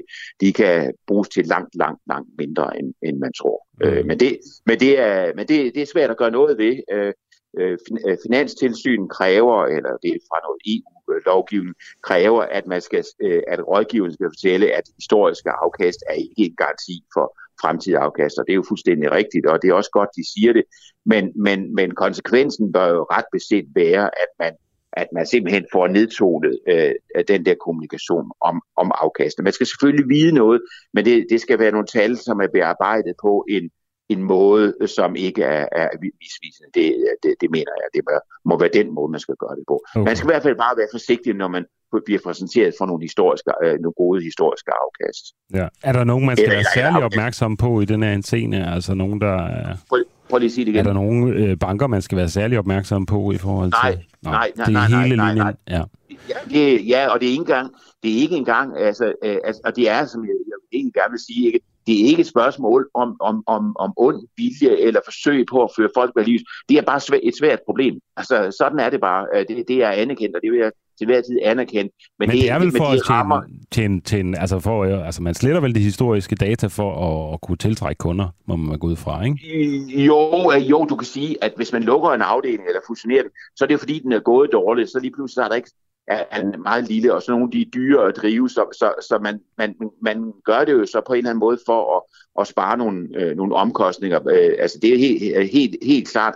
Og, og, og investeringsforeninger og de banker, der sælger investeringsbeviser, de er jo selvfølgelig markedet for at tjene penge på, på at sælge en investeringsbeviser. Men lige det her problem, og der, der, det kan man ret meget, altså der er alle mulige problemer i den øh, model. Men lige det her problem, det er et, som, som, som, som jeg vil sige, er et svært problem, men det er jo selvfølgelig ikke det samme, som man ikke bør gøre noget ved det, og, og måske skal, er det nok myndighederne, der skal gøre noget og sige, jamen der er de her de krav, hvis man fortæller om historiske afkast.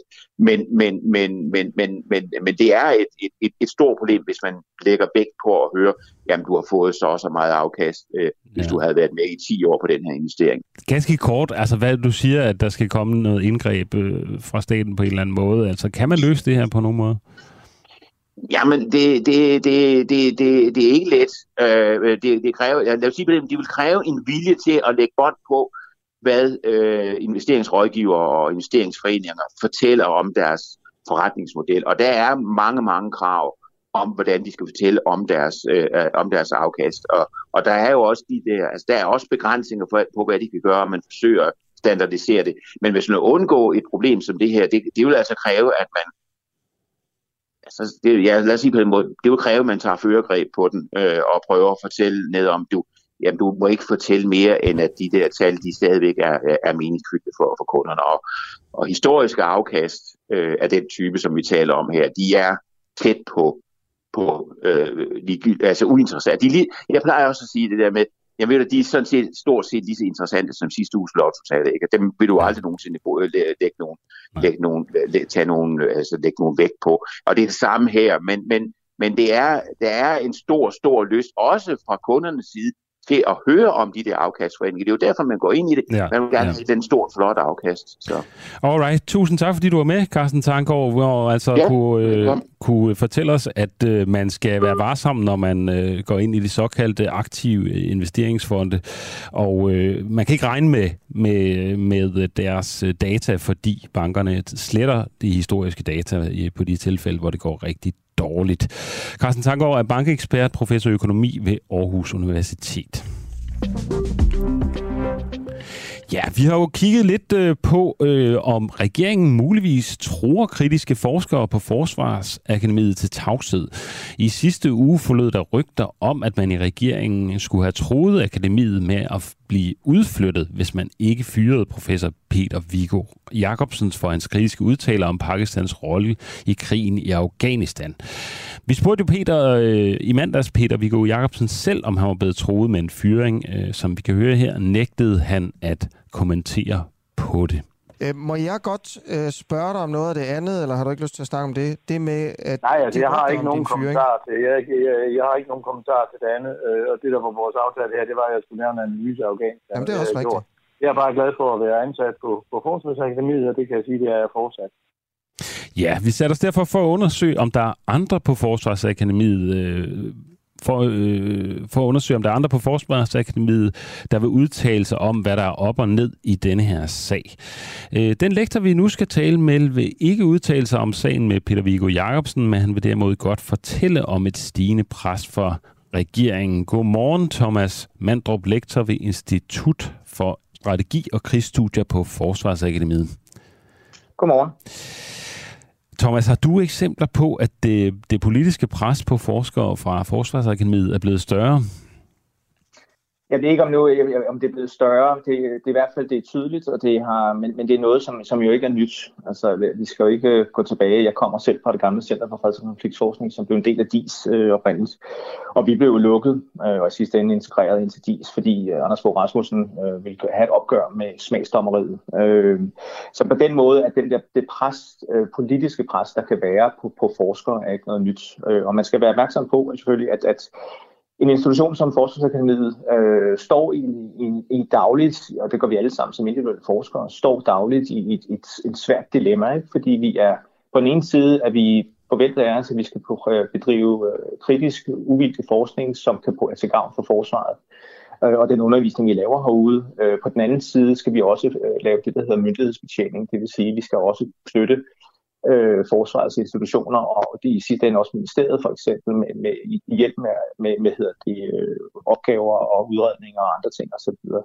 Og det kan jo give stikke rejser en rejse, række problemstillinger, ikke? Som, som man møder til dagligt, og mine kolleger møder til dagligt, og som nogle gange øh, er svært at navigere i, og det giver nogle øh, skal vi sige, nogle, nogle modsætninger. Og hvis du snakker om konkrete eksempler, ikke, så kan man sige, at der har været noget typisk, når man arbejder med klassificeret materiale for eksempel, ikke? Så er det jo klart, at man kan ikke gå ud, hvis du sidder og laver en opgave og har ikke adgang til klassificeret materiale. Hvad, det er svært. Bare lige kort, hvad er klassificeret ja. materiale?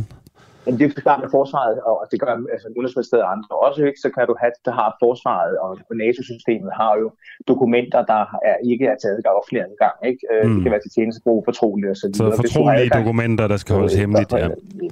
Præcis, at, ja. at det kan være operative årsager, eller det kan være materielle indkøb omkring specifikationer, det kan være mange ting på den måde, ikke? Altså, og der kan du sige, der er det jo klart, der kan vi jo ikke gå ud og, og bagefter så gå ud og udtale os om det konkrete, om det i detaljer omkring de her ting. Så der skal man passe på, hvad man siger, og det Det kan være svært nogle gange. Det, kan, det samme kan jo også gøre sig gældende, for eksempel i Forsvarsministeriet, eller Forsvarsakademiet har en vigtig opgave med omkring ledelse, for eksempel. Ikke? Altså, vi, vi hjælper med ledelsesudvikling i forsvaret og så videre. Og, og der kan du sige, der er også den balance, at man kan, man kan jo ende i en situation, hvor man går ud og hjælper med ledelsesudvikling med den ene hånd, og så går ud og udtaler sig om ledelsesudvikling i en konkret øh, institution eller system samtidig bagefter. Og det kan jo også være altså det der med, at du på den ene side hjælper med at udvikle noget, og den anden side går ud og er kritisk bagefter. Det er jo også en problematik, som man skal balancere hele tiden. Ikke? Og så er der den sidste sådan, daglige ting, som vi møder hele tiden, og det er jo omkring udredning. Og det er jo ikke kun os, det er jo også S T I S for eksempel, som får mange penge fra Forsvarsministeriet for eksempel, og fra Udenrigsministeriet, men det er jo også Center for Militære Studier på Københavns Universitet, som er finansieret af forsvarsbudgettet.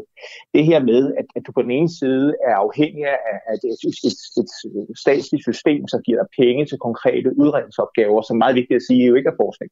Udredning er nogle spørgsmål, der prøver man at svare på konkrete spørgsmål, som det politiske system ønsker svar på, og så videre. Mm.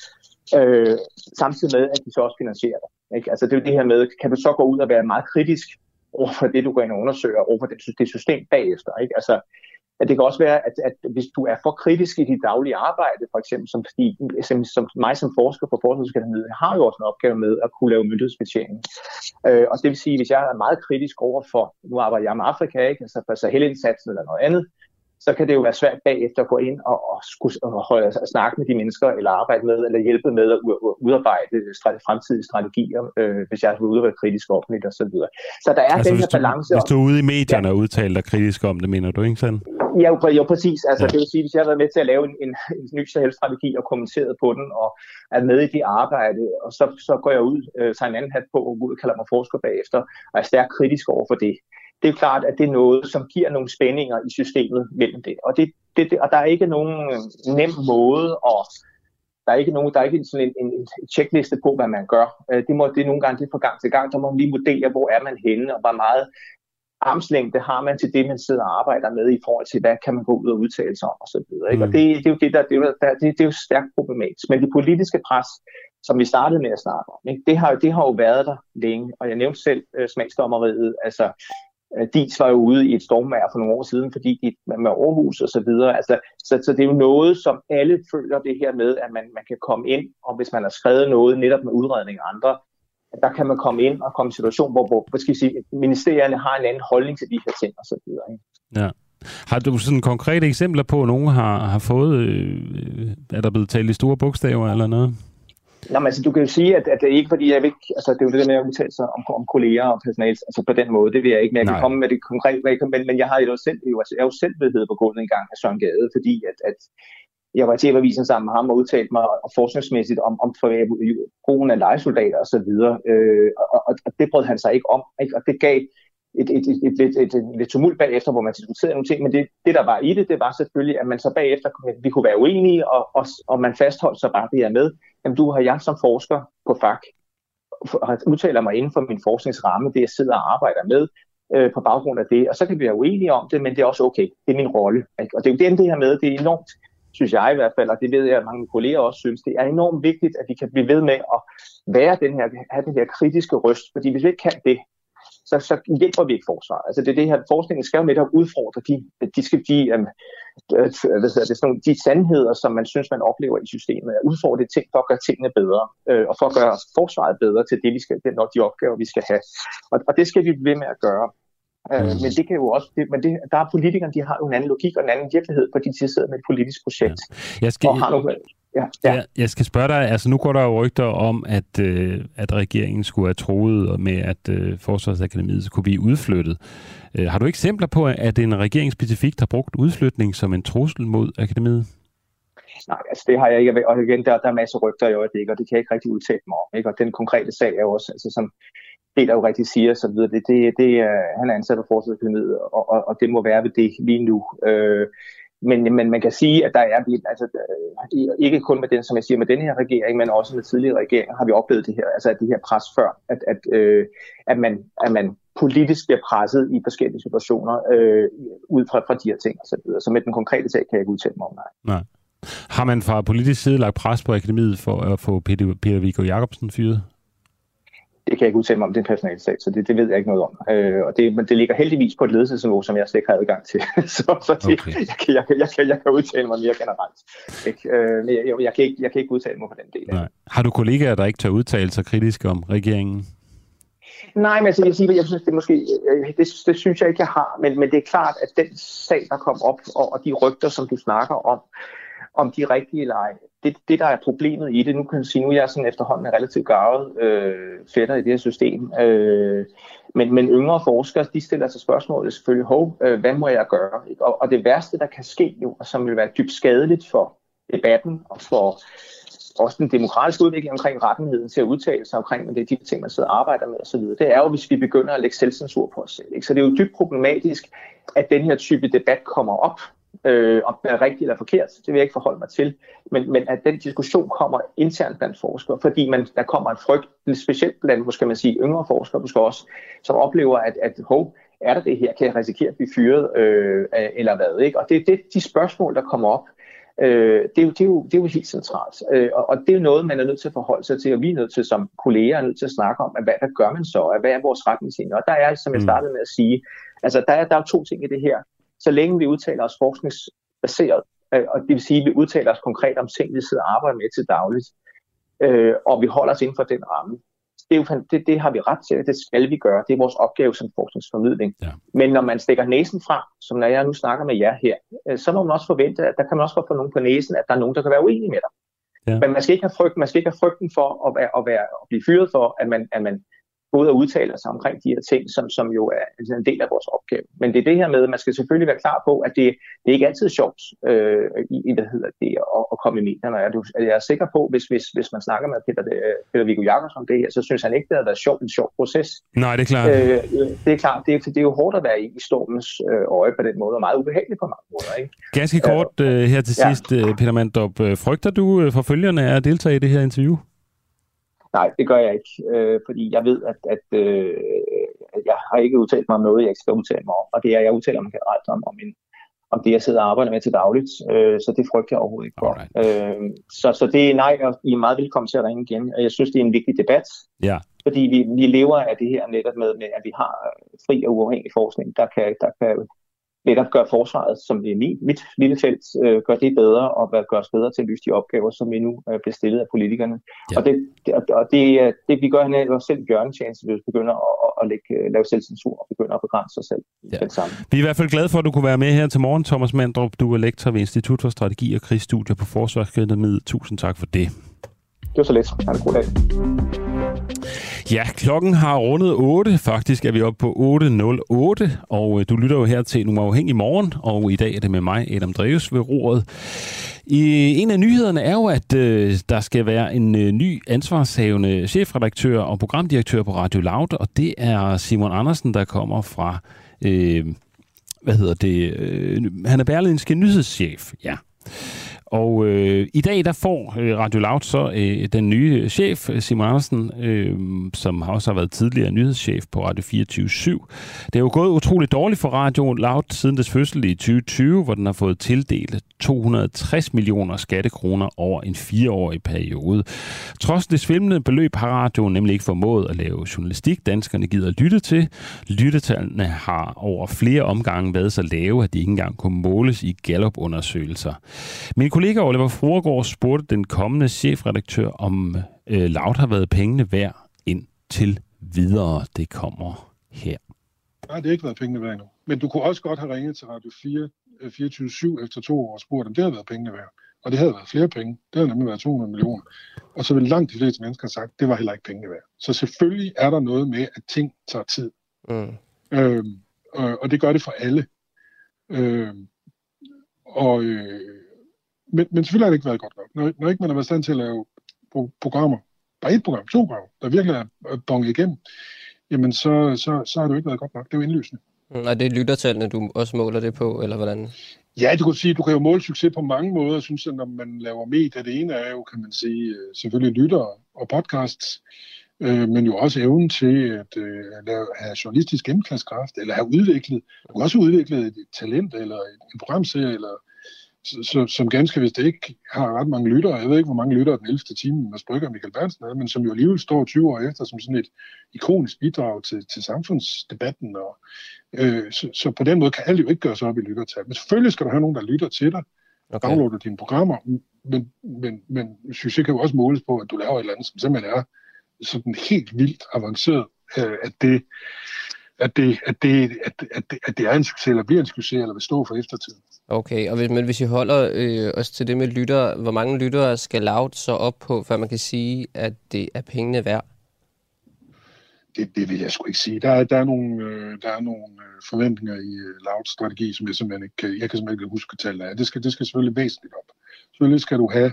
Jeg, to, jeg tror, der er et, et benspænd, som, som, som bliver ved med at være der også. Også i min tid, som også jeg har vanskeligt ved, og det er selvfølgelig, at, at, at den sender på D A B.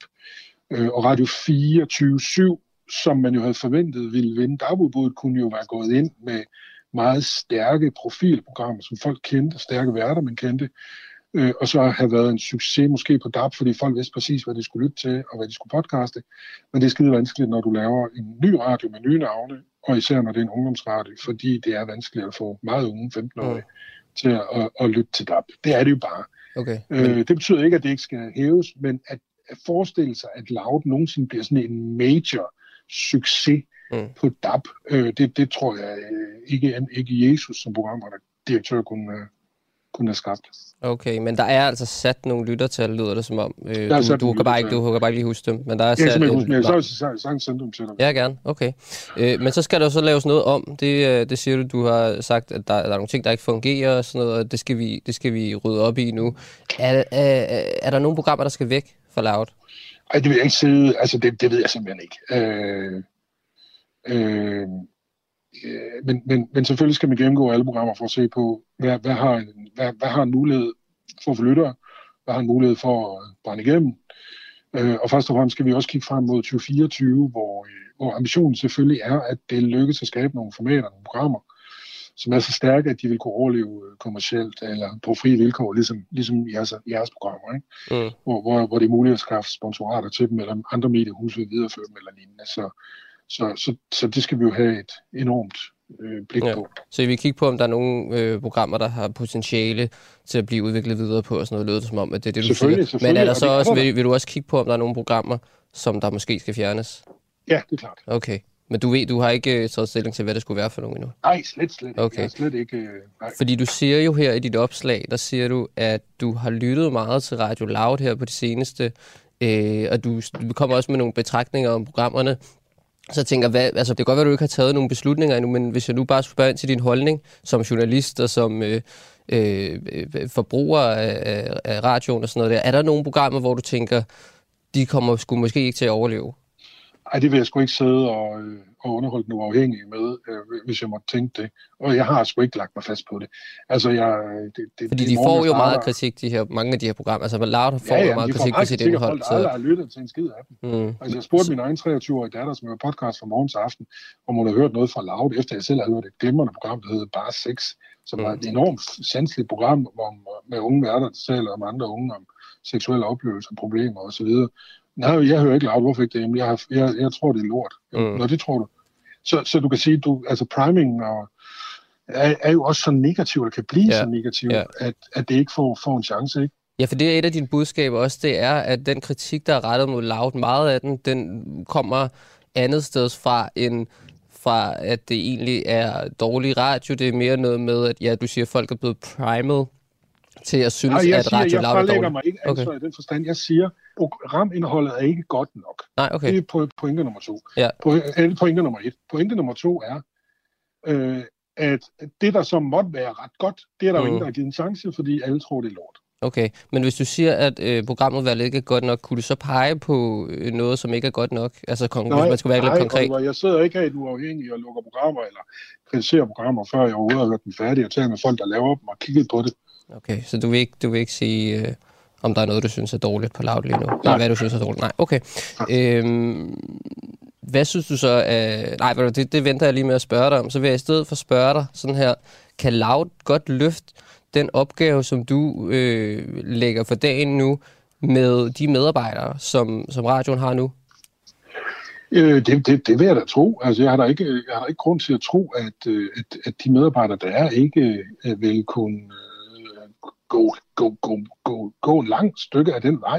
Det betyder jo ikke, at man ikke skal, ligesom fireogtyve syv også gør, og ligesom øh, Danmarks Radio også gør, have blik for, hvad, hvad der ellers rører sig, og købe programmer ind, som er lavet af, af værter øh, og en producer, som ikke er ansat, og sådan noget. Så, så selvfølgelig, øh, selvfølgelig er der et kæmpe fundament at stå på, af folk, der har kæmpet øh, hårdt her, og har forstand på det, og sikkert er dygtige og sådan noget, men altså, jeg må jo lige hilse på folk, inden Mm. inden jeg sådan har et klart billede af det.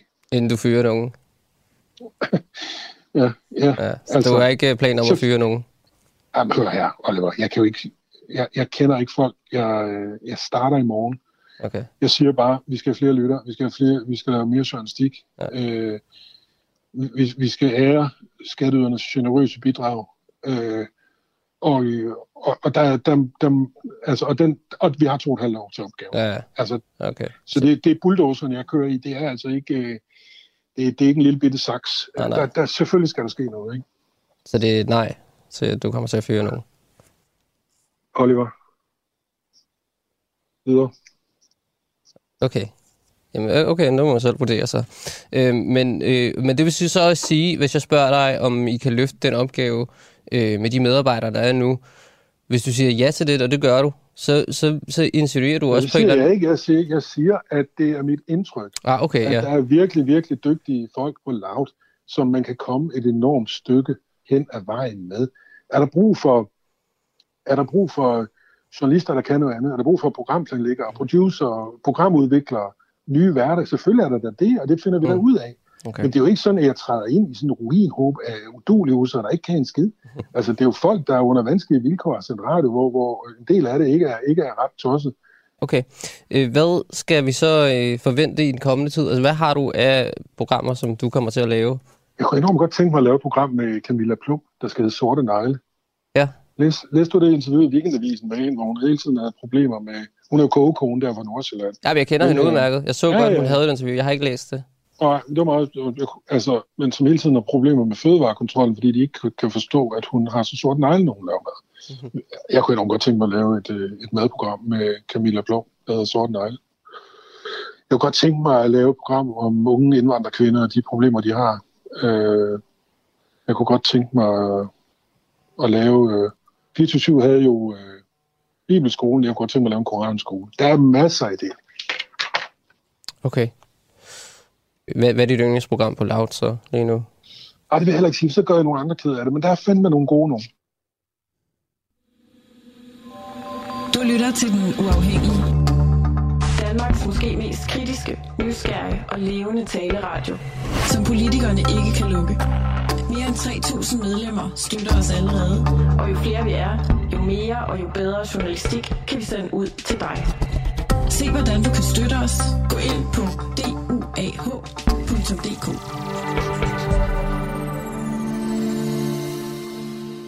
Ja, klokken er blevet atten minutter over otte, og øh, du kan jo stadig støtte os, og det kan du jo på, på en ret fantastisk måde, har vi fundet ud af, ved at sende os en sms på tolv femogfyrre, hvor du bare skriver U A, altså Ulla Anders øh, U A, for Den Uafhængige, og så får du et link til, hvordan du kan støtte os med niogtredive kroner om måneden. Og det gør jo, at vi fortsat kan eksistere som en uafhængig radio, som øh, ikke kan blive lukket af, af nogle statsmagter. Og øh, vi har brug for din hjælp, og vi har brug for din opbakning, øh, så det vil være fantastisk, hvis du vil overveje at sende øh, en sms til tolv femogfyrre, hvor du bare skriver U A, så får du nærmere information om, hvordan du kan støtte os.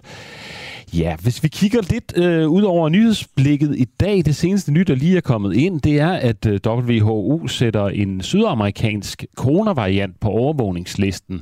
Verdenssundhedsorganisationen W H O har øh, sat ny på listen, og det er en øh, coronavariant med navnet M U, altså M U, der ifølge Ritzau blev opdaget i Colombia i januar. W H O meddelte i går i forbindelse med sin ugentlige opdatering om pandemien ud, at varianten har nogle mutationer, der indikerer, at der kan være en risiko for, at den i et eller andet omfang er resistent over for vacciner. Derfor studerer man nu varianten nærmere. M U er en af de fem varianter, der nu bliver undersøgt nærmere. Derud er der fire varianter, man har identificeret som værende, været særligt bekymrende, blandt andet den udbredte delta-variant. Så der kommer altså hele tiden nye spændende variationer til os, hvilket jo selvfølgelig er knap så spændende.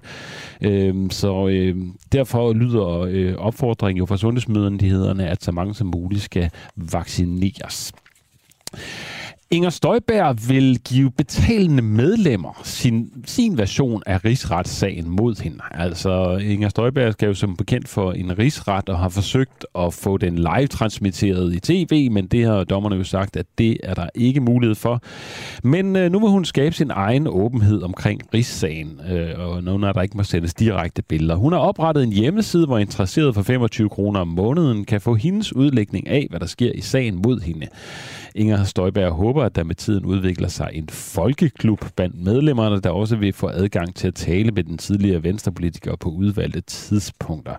Retssagen, rigsretssagen begynder den anden september og består af otteogtredive retsmøder med det sidste planlagt den tredivte november. Så altså en, en lille tv-station her fra, fra Inger Støjberg, øh, og det er jo vildt, at man, når man bliver øh, dømt for, at, eller skal i retten for at have vildledt Folketinget og at, alt muligt andet, at man så ligesom kan også kan tjene lidt penge på det ved at oprette en mediekanal. Men øh, hvis du er interesseret, så øh, synes jeg, at du skal gå ind og følge med. Ellers så vil jeg anbefale dig at bruge dine niogtredive kroner på Den Uafhængige i stedet for. Den amerikanske storby New Orleans har indført et udgangsforbud i byen, der er helt uden strøm efter ødelæggelserne fra orkanen Ida, det skriver nyhedsbyrået A P. Udgangsforbuddet gælder fra klokken tyve tirsdag til klokken seks onsdag lokal tid. Borgmesteren i New Orleans, LaToya Cantrell, siger, at forbuddet skal forhindre kriminalitet i byen, der er mørklagt, skriver Ritzau. Orkanen Ida gik i forgårs i land i den amerikanske delstat Louisiana med vindstød på to hundrede og fyrre kilometer i timen, inden den satte kurs mod byen New Orleans og efterlod hele byen uden strøm. Ida gik i land som en kategori fire orkan, men blev efterfølgende svækket til en kategori tre orkan med stærke vinde på op mod treoghalvtreds meter i sekundet. Da orkanen Katrina for seksten år siden ramte New Orleans, øh, hvor den endte med at koste over et tusind otte hundrede menneskeliv, var det en kategori tre, så vi er altså helt oppe i den høje skala der. Faktisk var Ida så kraftfuld, da den gik i land, at den var tæt på at være en kategori fem. Siden Karines rasen i to tusind og fem er der blevet brugt milliarder af dollars på at bygge nye dæmninger omkring New Orleans, men altså, det er stadig ikke nok åbenbart. Ja, Så fik vi også lige en jingle, og øh, det skal vi, fordi vi skal nu tilbage til vores snak øh, om dagens spørgsmål, som jo handler om øh, den nye kulturminister, der har øh, blevet iscenesat af Jim Lyngvild som en vølve. Og vi talte jo øh, tidligere på morgenen med, med Jim Lyngvild selv, som øh, slår fast med syvtrommersøm, at han på ingen måde ønsker at propagandere for, for asatroen, som, som visse debattører har været ude at sige. Øh, Og i den forbindelse skal vi også tale med Iben Tranhold, som har skrevet øh, i, øh, på Facebook om øh, kulturministerens optræden her som vølve, hvor hun jo blandt andet skriver, at øh, det er problematisk, at den øverste myndighed i folkekirken, kirkeministeren, bruger sig selv som reklamesøjle for okkultisme og djævelskab. Jim Lyngvild, der står bag ideen, er ikke bare kunstner og historiefortæller, han er overbevist asatroende og arbejder ihærdigt på at udbrede hedenskabet igen i Danmark. Danske museer og folkekirker er hans foretrukne missionsmarker, og her står alle døre også åbne for ham. Det er der en anden, der reagerede på, nemlig Andrea Heilskov, som er forfatter og netop har skrevet en bog, der hedder Vølve. Øh, godmorgen, Andrea. Godmorgen, godmorgen.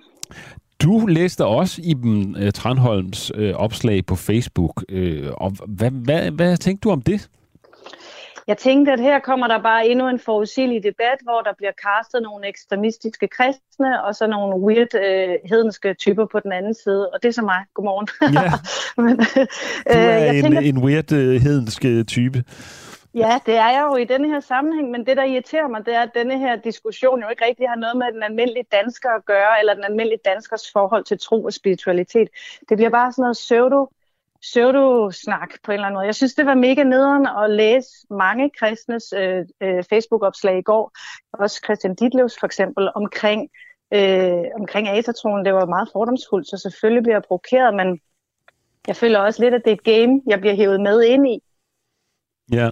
Men, men nu, nu har du skrevet den her bog om, om vølver. Kan du ikke lige fortælle os, hvad, hvad, hvad er en vølve? En vølve er en form for magiker eller trolddomskvinde, og hendes, det hun kan, det er, at hun kan fortælle virkeligheden frem. Hun kan udvide virkeligheden. Og hun var meget frygtet og respekteret i gamle dage, men der findes også moderne vølver, som nu for eksempel mig selv, der er indviet vølve. Og jeg arbejder med min magiske kraft ved for eksempel at skrive bøger eller lave det, jeg laver med dig lige nu.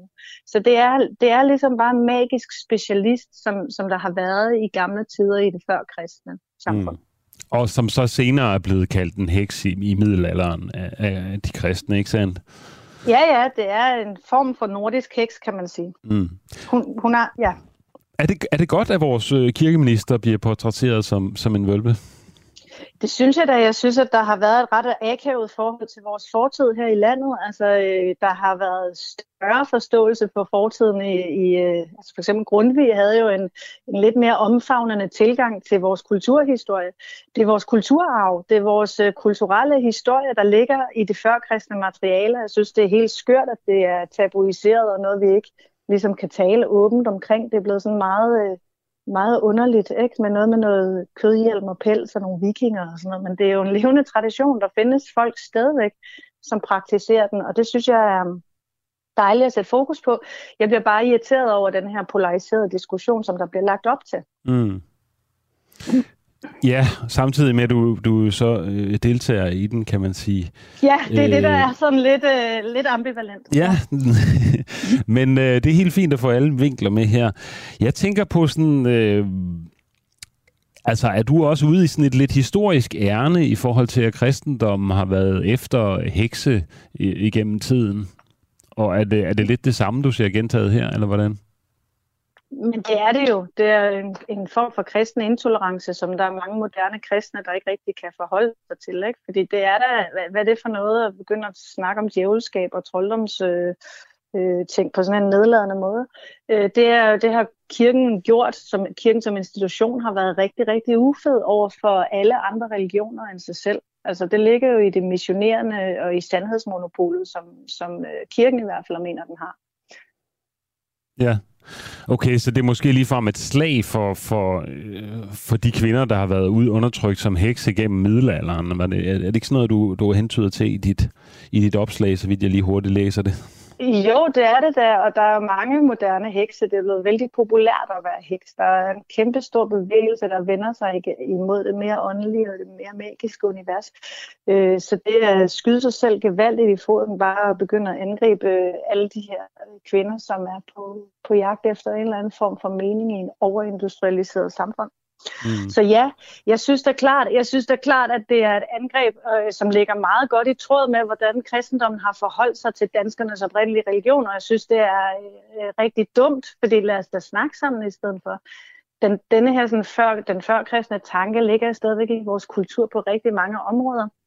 Der er julefrokoster, det er en meget skandinavisk tradition, som har en hedensk øh, øh, historie, øh, og ofre til nissen og alt sådan noget. Altså, der er, der er noget kulturarv her, som er, simpelthen er i vores kultur.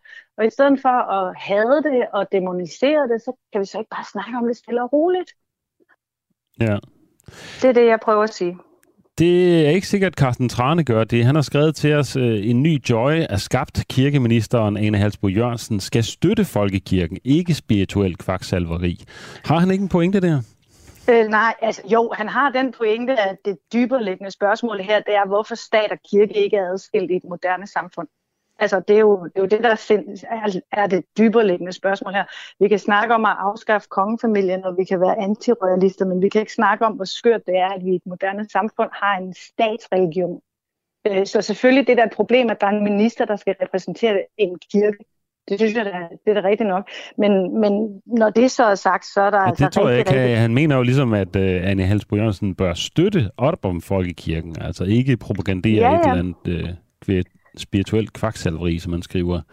Ja, og der siger jeg så, at det synes jeg ikke nødvendigvis, hun skal. Jeg synes, det er skørt, at en minister skal blive, være talsperson eller forperson for et trossamfund som det kristne. Mm, men hun er vel øh, den, der skal sørge for, at øh, folkekirken øh, er... Øh, at det går godt for den, men... Øh... Ja, ja, ja, det kan man sige, men altså, hun er jo så trods alt også minister for andre øh, trosystemer end lige det kristne, så jeg synes, der er sådan lidt en monopolisering fra kristens side lige nu, mm. i hvert fald fra de radikale kristne. Ja. Øhm, Rikke Jensen skriver til os på Facebook, hvor ved de fra, hvordan en vølve ser ud? Øhm, hvis du, nu har du sikkert lavet lidt historisk research, går jeg ud fra øh, i din bog øh, om, om vølve, øh, som jo er en skønlitterær bog og ikke en fagbog, men altså, hvordan øh, vil du sige, Jim Lyngvilds iscenesættelse er? Er den sådan historisk korrekt, eller at, hvordan? Altså, ved du hvad, historisk korrekt findes jo ikke på den måde, jeg er enig i, at der kan være noget kritik af popularis- sådan populærkulturens billeder af vikinger. En vikinger lignede ikke, sådan som vi ser dem i tv-serien Vikings for eksempel. Det var simpelthen bare ikke den slags tøj, de gik i. Så selvfølgelig er der noget historisk oplysning, som skal være på plads, og vi skal forstå vores fortid. Men, men det er jo ikke det, øh, han egentlig gør lige med det her. Det er jo at prøve at revitalisere det og sætte nogle nye billeder på. Og det synes, jeg synes sådan set, det er et rigtig godt billede. Mm. Så hvis vi ser på det med sådan kulturelle briller, bare lige for at zoome ud på det en gang. Hvad, hvad siger du til, at vores kulturminister optræder som sådan en, en vølve i, i Jim Lyngvilds iscenesættelse, som, som noget af det første for ligesom at markere sit indtog på, på kulturens scene? Jeg synes, det er ballsy. Det er lidt vildt. Altså, det er da en stor ting. Øh, og for mig er det et tegn på, at det førkristne verdenssyn og den den nordiske tradition har fået momentum i populærkulturen, og vi kan begynde at snakke noget mere om det på sådan en ikke fordomsfuld måde. Så jeg synes, det er super fedt. Men jeg er enormt overrasket på den negative måde over, hvor hård fordømmelse der har været af det. Det kommer faktisk virkelig bag på mig, at vi ikke er kommet længere. Altså nogle af de argumenter, som for eksempel det Iben Tranholt siger, det er jo, så vi kunne lige så godt være i, vi kunne være i middelalderen. Det er jo Det er jo helt vildt. Det, det kommer lidt bag på mig, for at være helt ærlig. Okay, det kan vi jo... Øh, vi kan, hvad, er der noget, vi skal spørge Iben Tranholt om nu, når vi taler om hende lidt senere på morgenen? Nej, hun er jo bare castet som den der kristne ekstremist, og så siger hun noget ekstremt kristent, fordømmende og fordomsfuldt, og ja, ja, og så kan der sidde nogle andre og sige noget andet ekstremt, men det, der var hele pointen med mit Facebook-opslag, og egentlig også hele pointen med at skrive min bog, Vølve, det er jo, kan vi...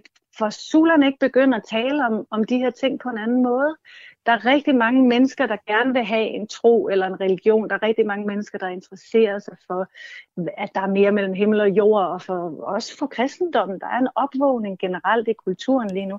Kan vi ikke godt snakke om det på en, på en mere sådan fornuftig måde? Det er mit budskab. Og der er måske et andet budskab, at man skal, skal læse din bog Vølve, som øh, netop ja, er udkommet øh, på forlaget Uro. Hvad handler den om, bare ganske kort? Den handler om min egen indvielse som vølve.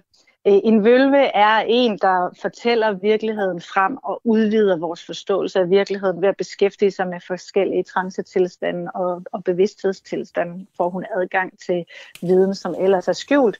Og det synes jeg, vi har brug for lige nu på grund af, der er klimakrise, der er alle mulige kriser i samfundet, og vi bliver nødt til at begynde at nærme os det her, som vi ellers har lukket ude af vores kultur, og så begynder at sige, hey, kan vi snakke om mening?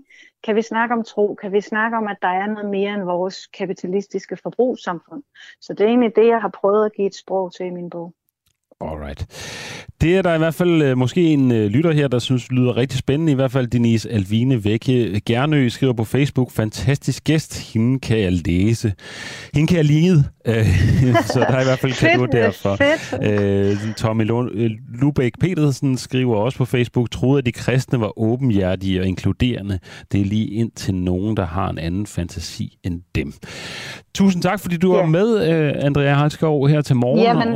Og du er som sagt forfatter og har netop udgivet bogen Vølve på forlaget Uro. Det er jeg og foredragsholder, og tusind tak for invitationen.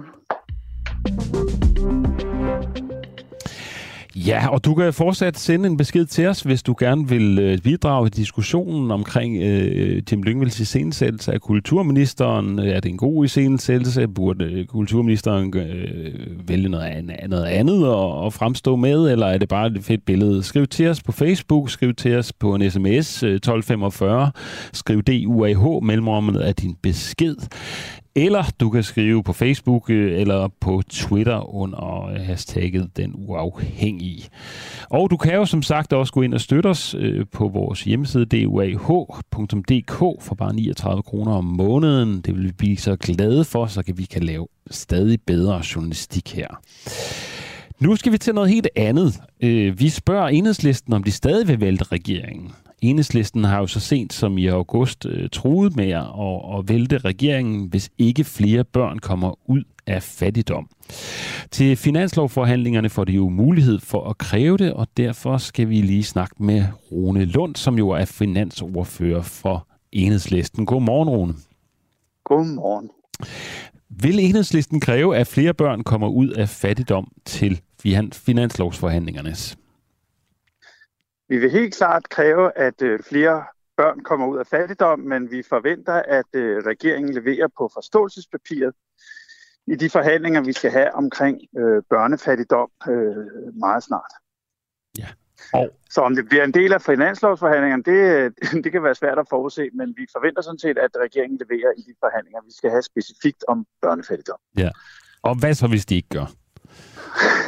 Jamen, så har vi et problem, kan man sige, som er større end om øh, en diskussion om, hvorvidt det skal foregå i finanslovsforhandlingerne eller i en anden forhandling. Vi har, men øh, vores udgangspunkt er sådan set, at øh, vi ikke forventer, at regeringen har tænkt sig at løbe fra forståelsespapiret, hvor der jo klart og tydeligt står, at vi skal bekæmpe den stigende ulighed, og at vi skal øh, bekæmpe børnefattigdom. Og vi har jo at gøre med en statsminister, som gik til valg på at være børnenes statsminister, så den burde jo sådan set være, være lige for, skulle man mene. Mm. Øh, hvad vi ellers kræve? Det, som øh, vi går til øh, finanslovsforhandlingerne med af, af vores hovedkrav på velfærd, øh, det er, at vi synes, at vi for alvor skal til at tage fat på, at det ikke er rimeligt, at tandpleje øh, koster måske tusindvis af kroner, hvis du knækker en tand, men hvis, mens hvis du brækker benet og skal på hospitalet, så er det selvfølgelig noget, du ikke skal betale for. Og der er der simpelthen en, en, en skævhed der, og jeg tror, at mange mennesker i vores land egentlig ikke kan forstå, hvorfor nogle dele af vores sundhed skal kunne koste tusindvis af kroner, mens andre dele er gratis. Så vi ønsker, at tandpleje skal være gratis. Det er meget dyrt. Hvis man indfører det på en gang for alle, så vil det koste over syv milliarder kroner om året. Så vi tænker at starte med de unge, de atten til femogtyve-årige, at de også kan få adgang til den kommunale tandpleje, og det vil så koste cirka syv hundrede og halvtreds millioner kroner om året. Et tal, vi bygger på svar, vi har fået fra, fra regeringen, fordi vi har spurgt, hvad, hvad prisen kunne være. Okay, så, syv hundrede... så det er vores hovedkrav på velfærd. Og så har vi selvfølgelig også øh, tænkt på det grønne område, som, som vi snart vil melde mere ud omkring på, fordi øh, at, øh, vi har jo en klimakrise, vi har også en biodiversitetskrise, en naturkrise. Så der er brug for, at øh, vi bruger langt flere midler, end øh, det er noget skrabet og skuffet, øh, skuffende øh, forslag, som regeringen lige har lagt frem. Okay.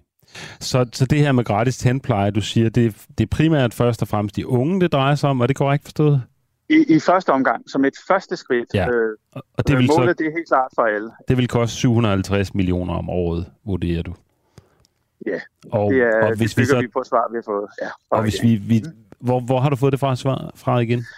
Jamen, når vi, når vi øh, forud for en finanslovsforhandling, så gør vi typisk det, at vi i god tid før stiller øh, skriftlige spørgsmål i, øh, i skatteudvalget eller i andre udvalg i, i Folketinget øh, om, hvad forskellige øh, øh, forslag vil koste at gennemføre. Og det er så de, øh, det er så de svar, vi, vi, vi bygger på, når vi, når, vi, når vi for eksempel her siger, at vi vurderer, at det koster syv hundrede og halvtreds millioner mm. om året. Okay.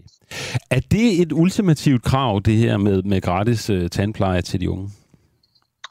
Nej, vi kommer ikke med ultimative krav øh, til, en, til en finanslovsforhandling. Det gør vi ikke, men vi har et ønske om, at, øh, at øh, vi får en mere ambitiøs aftale end det, som regeringen har lagt frem. Og jeg kan jo sige, at det var også det, vi så øh, i de sidste to finanslovsforhandlinger, som Enhedslisten har været med til at forhandle med regeringen. Der spillede regeringen jo ud med nogle noget mindre ambitiøse forslag, og så i løbet af forhandlingerne, så fik vi øh, gjort aftalerne væsentligt mere ambitiøse, fik investeret meget mere i velfærd.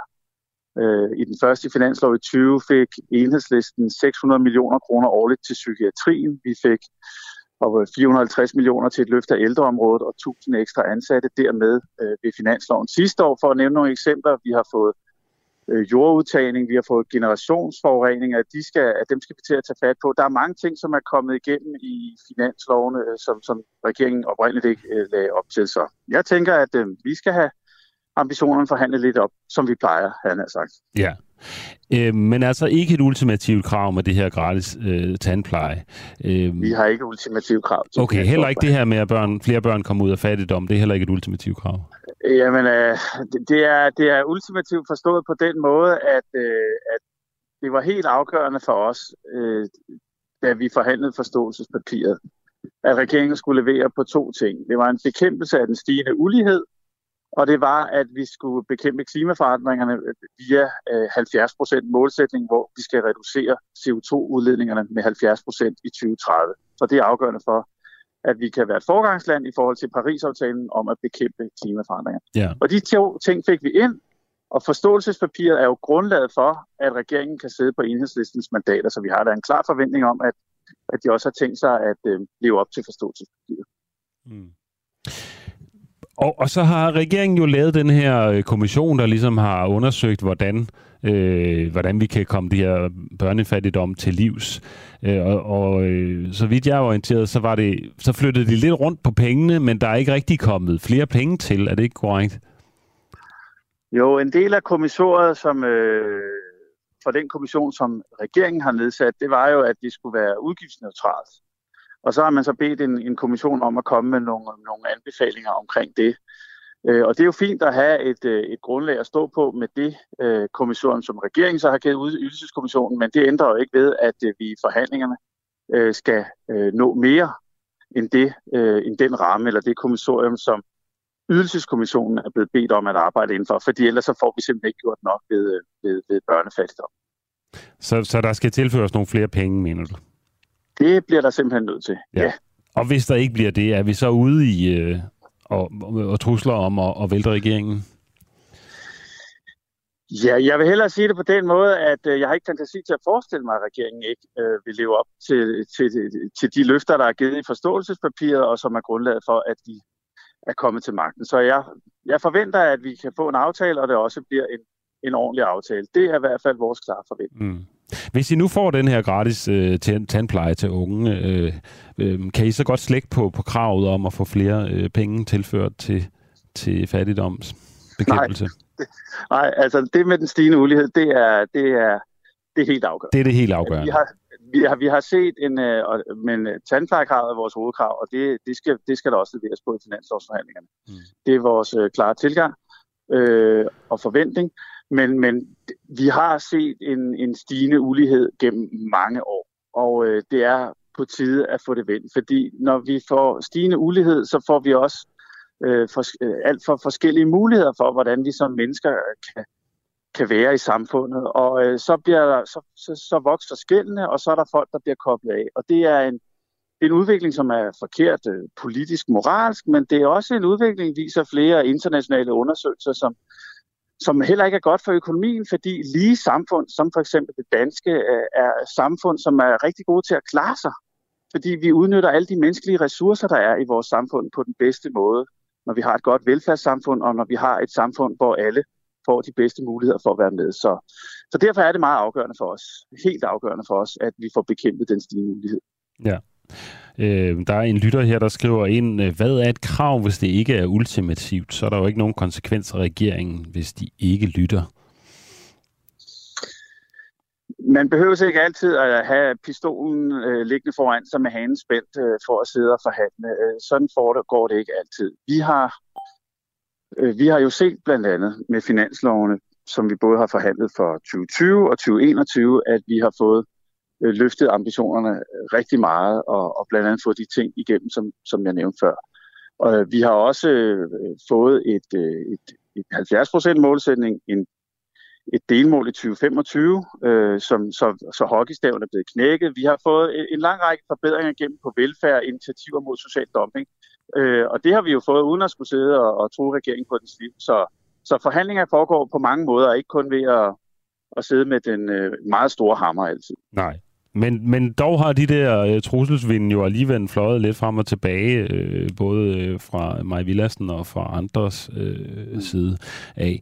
Det, vi har fået nogle spørgsmål ind fra lytteren, der har sendt sms'er til os på tolv femogfyrre. Øh, der er en, der spørger, hvorfor lige de unge, der først skal til gratis tandpleje? Er det fordi, at det er Enhedslistens største vælgergruppe?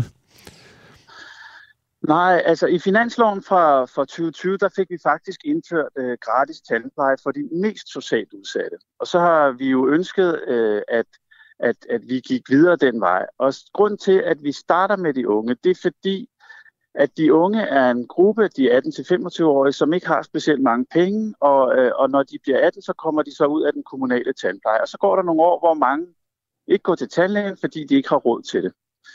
Og når de så begynder at gå til tandlægen senere hen, jamen så, så kan man så se, at, at, at den forebyggelse, der kan lige, ligge i at gå jævnligt til tandlægen, den har så ikke været der. Og så er der en regning, der skal samles op. Så det er et godt forebyggende tiltag. Det er en god måde at få, få, få, få tandplejen øh, ind øh, fra start og få, få tandsundhed givet til en gruppe, som, som, som langt hen ad vejen øh, ikke har de økonomiske midler. Så det er simpelthen derfor, at vi har, vi har valgt at, at starte med den.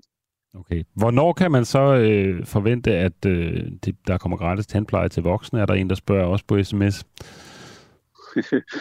Ja, altså det her, det er, det er...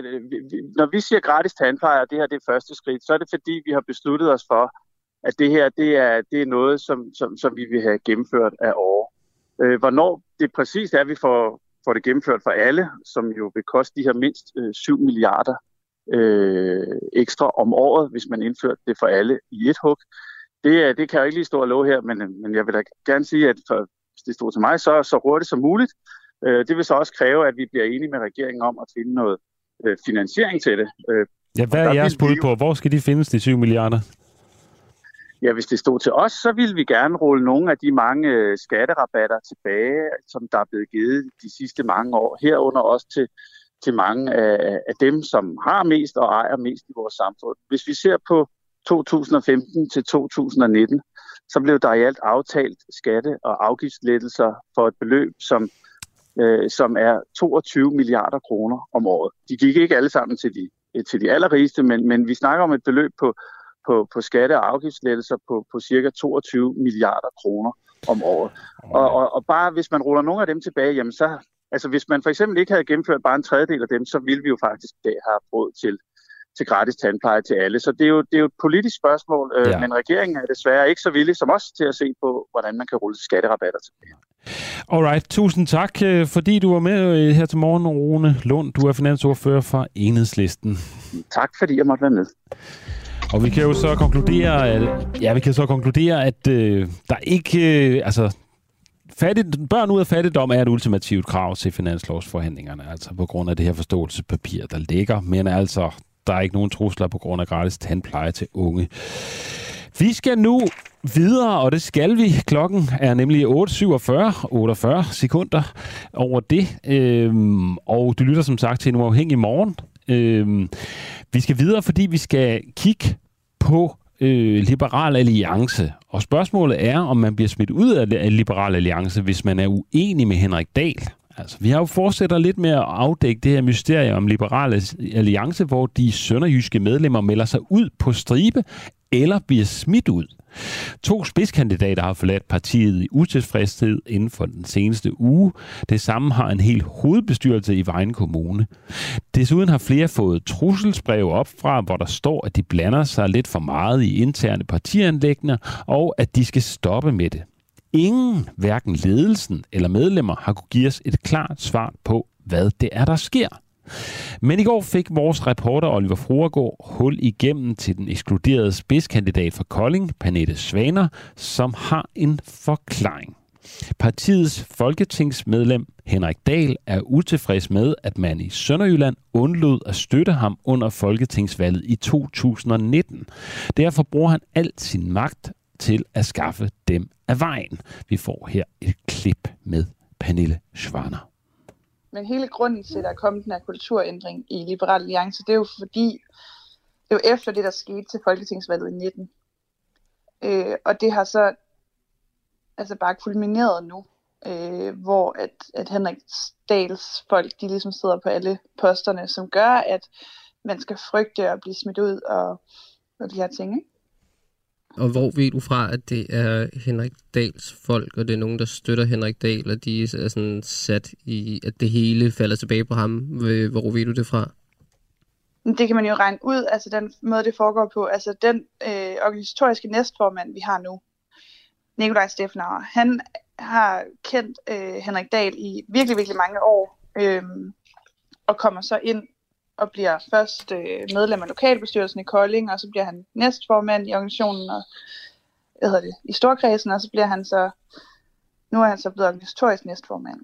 Og mange af de folk, som så er kommet efter Nikolaj, det er jo sådan nogle, altså det er jo, det er jo folk, der har en personlig relation til Nikolaj, og en personlig relation til Henrik.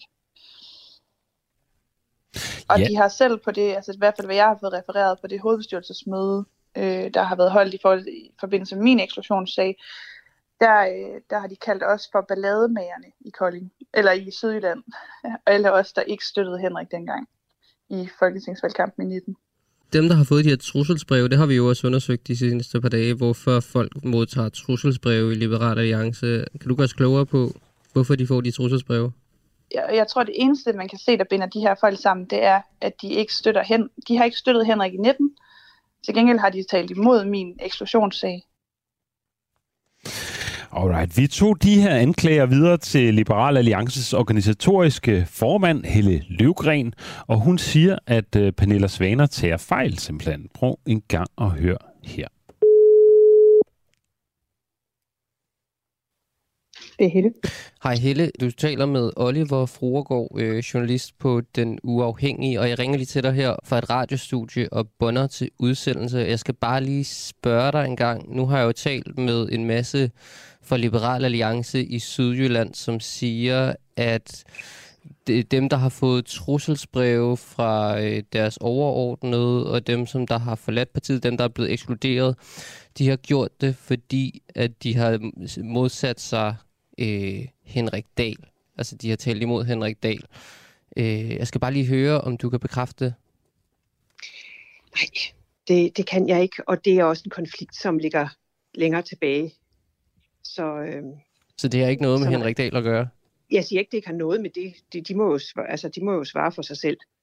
Men den konflikt, der øh, har været i Sydjylland, den ligger længere tilbage end Henrik Dahls historie i partiet. Så har jeg ikke mere at tilføje. Okay, og du kan heller ikke tilføje noget om, hvorfor at de her trusselsbreve er blevet sendt ud uden en forklaring? Jeg vil ikke kommentere yderligere på det, og jeg vil ikke kalde det trusselsbrev. Det er en henstilling øh, til dialog og ikke andet. Altså det, øh, og de har været indkaldt til et møde, som de ikke har mødt op til. Så, øh, ah, så okay. det, det, det er ikke trusselsbrev. Nå, det, okay. det er kun den halve sandhed, vi har. Men okay. Jeg vil ikke kommentere mere på det. Kan du kommentere på, hvorfor Pernille Svaner er blevet ekskluderet fra partiet? Nej, det er klart. Det kan jeg ikke. Det kan du ikke. Vi kommenterer ikke på eksklusionssager. Nej.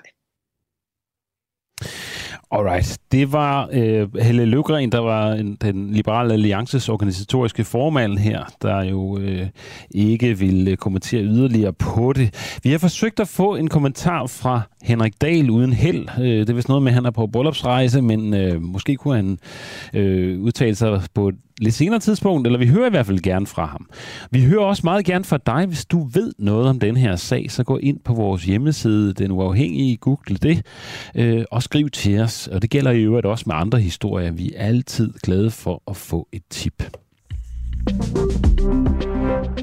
Ja, vi har jo talt øh, hele morgenen om øh, den nye kulturminister øh, iscenesættelse øh, gennem, eller Jim Lyngvilds iscenesættelse af den nye kulturminister Ane Halsboe-Jørgensen. Og vi har talt om forskellige reaktioner på det, blandt andet Iben øh, Tranholms reaktion. Og nu har øh, Iben Tranholm øh, ringet til os, og hun er med på telefonen. Godmorgen, Iben. Godmorgen. Ja, vi har jo, vi har jo, jeg har jo citeret dig fra Facebook flere gange, øh, og, øh, og jeg vil, det behøver jeg ikke at gøre igen. Kan du fortælle mig ganske kort, hvad det er, du synes, der er galt med, med den her iscenesættelse af kulturministeren, eller kirkeministeren også? Ja, altså, man skal ikke tage fejl af, at Jim Lyngvild, han er jo a man with a mission. Han er ude på en mission, og han vil gerne udbrede asatroen i Danmark, og øh, man kan sige, altså danske museer, de tilbyder jo sig selv hele tiden som missionsmark. Og det er jo et frit land, vi lever i, så det har, det har øh, Jim Lyngvild jo lov til at gøre. Min kritik er bare, at jeg synes, det er problematisk, at kulturministeren stiller, stiller sig i spidsen for den her mission, han er på. Øh, det synes jeg ikke, hun skal gøre, som, i hvert fald slet ikke som kirkeminister, fordi de symboler, som hun er iklædt, er jo symboler, som går direkte imod kristendommen. Så jeg synes, der er Jeg synes, det er, som jeg skriver, mangel på respekt og, og mangel på situationsfornemmelse og, og helt upassende. Ja, hvad er det for nogle symboler, øh, du mener, der er problematiske? Jamen, det er jo blandt andet amuletter, og man ved jo også, altså, at vølven er, er jo en kultleder, som, som øh, bruger trolddom og magi og okulte kræfter. Og det er jo noget, vi har lagt bag os, efter Danmark blev kristen. Øh, så derfor synes jeg, at øh, det er meget problematisk, at hun, at hun jo faktisk identificerer sig med det ved at lade sig klæde ud på den her måde, og på den måde sender nogle signaler om, at det her, øh, jeg ved ikke, om jeg skal sige, det er en religion, hun hylder, men at hun helt ukritisk stiller sig til rådighed for Jim Lyngvilds missionsprojekt. Ja. Altså, Jim Lyngvild, vi talte jo med Jim Lyngvild øh, tidligere på morgenen, som klart afviste, at han på ingen måde øh, ville propagandere for asatroen, og det var meget privat med religion, og det skulle man holde for sig selv. Øh, så, så er den ikke ude af... af vagten? Ja, men der synes jeg jo, altså det går jo imod det, Jim Lyngvild senere eller tidligere har udtalt. Fordi da han lavede den store vikingeudstilling på Nationalmuseet, som mange nok husker, der øh, omtalte han jo udstillingen som en hyldest til guden Odin. Øh, han har en tatovering øh, på siden af hovedet, øh, hvor der står, Odin ejer mig, jeg skylder ham alt. Så jeg ved ikke helt, om jeg tror på det, at han siger, at det, at det er jo klart, at altså, det er jo... Men det er jo personligt, altså. Det er hans... Øh, altså, jo, han skylder ham sige... alt. Der står ikke noget med, at Gud Odin skal, skal regere i Danmark eller noget. Men jeg siger, at han har, ud, han har omtalt sin udstilling på Nationalmuseet som en hyldest til guden Odin. Okay. Øh, de, fleste af, eller, de fleste af hans udstillinger handler om øh, asatroen, eller han forsøger at, hvad skal man sige, gøre det levende for folk. Mm. Og der vil jeg bare sige, altså vi har jo den her tendens til, at jamen, så er det bare kultur. Men, men der er det bare, det er ulykkeligt, at mange danskere, øh, og til synligheden også vores kulturminister og kirkeminister, ikke rigtig ved, hvad religion egentlig er for noget. Fordi hvad er kultur? Øh, det latinske ord kultus, som ordet kultur øh, kommer fra, det betyder tilbedelse af en gud. Det vil sige, centrum i enhver kultur er dets gudstilbedelse og dets offerkult. Så når Jim Lyngvild begynder nu hvad skal man sige, at kulturliggøre hans religionsprojekt, så, så kan man ikke bare ligesom sige, at kultur har ikke noget med religion at gøre. Det her, det er et religionsfremstød. Og de folk, der ikke kan se det, det er fordi, de simpelthen ikke ved, hvad religion er. Men altså, øh... hvis, man, hvis man kigger ud over det danske kulturlandskab, altså, så er det jo ikke kirken og kristendommen, der er i centrum af det. Men hvad er det så for en kultur, at vi så bliver, øh, hvad skal man sige, bliver bekendt med igennem Jim Lyngvilds øh, udstillinger? Det er jo faktisk, altså asatroen er en voldskultur, som, øh, hvad skal man sige, hvor at ære og skam jo overtriumferer, eller overtriumferer både altså tilgivelse og barmhjertighed. Jim Lykkeville har jo sagt også til B T, at kristendom er det værste, der nogensinde er sket for Danmark. Uh, han har sagt, og nu citerer jeg, at det har skabt en nation af ynkelige, selvudslættende dovenmikler. Jeg ved ikke om det, altså jeg ved ikke, jeg ved, jeg ved ikke om det er det, at danske museer og, og vores kirke- og kulturminister gerne vil udbrede. Jeg synes i hvert fald, at det menneskesyn, som den kristne kultur har, er, er, er altså det, vi snakker om et helt andet menneskesyn. Altså, men øh, men, men godt... Eben uh, Tranholm, vi er ved at løbe tør for tid. Ganske kort til sidst, altså hvis vi vender blikket mod Ane Holtsboe Jørgensen, øh, kulturministeren. Øh, mener du, at hendes opgave at være troende og at propagandere for, for den kristendom og den danske folkekirke? Nej, men i og med, at hun er kirkeminister, så er hun den øverste myndighed i folkekirken. Hun har indflydelse på den lovgivning, som er gældende i, i, i, i folkekirken, fordi det er hende, der stiller lovforslag. Og det vil sige, at jeg synes, det er meget mærkeligt, at den øverste chef i folkekirken altså stiller sig op og klæder sig ud som en shaman, som en kultleder, at, øh, der bruger trolddom og magi, når man samtidig er leder af folkekirken. Det stemmer ikke i mit univers. Nej.